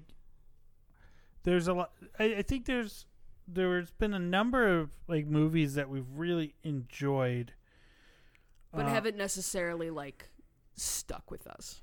right. Like if we have an off evening and there's nothing going on, we'll throw on uh, uh, Mad Max Fury Road, or we'll throw on Pacific Rim, or I mean, those are class like classics for us that we just always go back to. Yeah. Other than that, I mean, there's there's been a lot of um, like uh, a great movie from the last few years is uh, Get Out. Get Out was good. That was a really good movie. Um, so was Us. Us was good. Wasn't as good as Get Out, but it was still really good. Um. Yeah. Other than that, I mean, I think about everything. Like, I try to think of like what are the things that I said. Oh, I need to have on 4K, and the the reality is a lot of it's older stuff. older stuff. Uh, Kong Skull Island, we really liked. I dug the hell out of Kong Skull Island. I know that's not necessarily something the general populace agrees with, but we also really enjoyed Shin Godzilla. Oh, that was great. Uh, Grand Budapest Hotel. Grand Budapest Hotel is good. Um, you know, so there's stuff out there. I don't. There's not a lot in the 2010s that stands out as like iconic movies, though, in my mind. And you know, I mean, it, it, that's probably one of those things we really need to get into the Roaring Twenties, um, Stop. to um, Well, you'd have to kind of go what- back and look at everything and kind of be like, okay, because there was so much that came out that it's just like, all right, it's impossible. Like you put somebody on the spot, like we just did with poor Alex here, and now he's like looking through his phone at a list of the movies that came out to like, you know, figure out what your favorites were. Yeah, I mean, like, look, I enjoyed Mad Max, but I think you overhype it a little bit. You know, I mean, it's it's good. Well, and here's the thing. I think uh, part of that movie, why it's so good to me, is it's very simple. Um, and I love the fucking practical effects. Oh, I mean, look, it's like for if you're talking about it's like once again, if for that genre of movie, if you don't like that movie, then you just don't like that genre. Exactly. You know, like you just don't like action movies. Like that's it. Uh.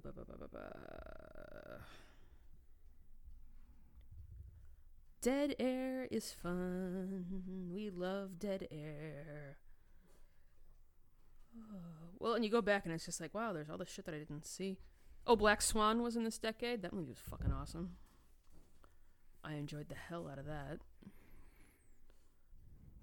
Ooh, Snowpiercer was good. Did you see Snowpiercer? Yeah, I thought it was okay. Uh, Was Dredd this decade? Dredd was this decade. ooh, Dredd's fucking great. yeah. There's another guy who never gets his just due is really- Karl Urban. He, he works and he works a lot, but he doesn't get the due that he's deserved. yeah. But that's that's just a straight like badass action movie, like right where you want to be. Real simple, real stripped down, very violent, and just right there. And Lena Headey being like an amazing villain. Ex Machina. I don't think I've seen that yet. You have not. John Wick. Oh, how have we not talked about John Wick? John fucking Wick. Oh, so good. That was one we saw the trailers for, and we were just like, Well, and then Kevin see- Nash showed up. Didn't we see the trailer for Mad Max when we went to go see? No, we saw the trailer for Mad Max when we went to see Furious 7. Oh, that's right. Because Mad Max was not on our radar, and then we saw the trailer, and I was like, we're going to see that the instant Which it comes out. which Fast and the Furious was it when Jason Statham and The Rock broke out of prison? That's eight, isn't Because it? Seven. that's because that's that's No. easily like a top ten scene of the Oh decade. my god. when they're firing the rubber bullets. I know Arguably- we've talked about this ad nauseum, but when they're firing the rubber bullets at the Rock, and he's like just flexing them off as if he were the Hulk, it's like, shut up, this is ridiculous. I want to say that was the eighth one. Seven was the last one with Paul Walker. Yeah. All right. Sicario was good. I don't know if you, either either of you saw Sicario, but I I enjoyed did that. Okay, that was in 2007. Friends, that's not this decade. I know. Though There Will Be Blood was an amazing movie. Yeah, I don't know. Ooh, the 10 best movie scenes of the 2010s. I don't think ours is going to be on there, Alex. Fuck them. I'm curious what the Atlantic has. The Wow. Social Network, the breakup from the Social Network. You saw that, right? I still, I still need to watch The Social Network. Me too. I never saw it. I think I have it downstairs. You definitely do. The audition from You have Inside Llewyn everything. Davis. I don't know why I bought it. You ready to end this episode? Yeah. Okay. Interstellar. Well, you know, well, well, Erica goes on. no, you guys go ahead. I'm- I'm um, just, I'm just looking. You're fine. I'll stop talking. no, you could keep talking. I don't care. It actually was kind of adding to it. Anyway, Me muttering in the Um, background. yeah. Well, you know, thanks for being here in your own home with the sweet Santa. I love that. I love that Santa. If he just disappears one day, it's not because you put him away. It's because I stole him. Anyway, hug me. Hold me tight.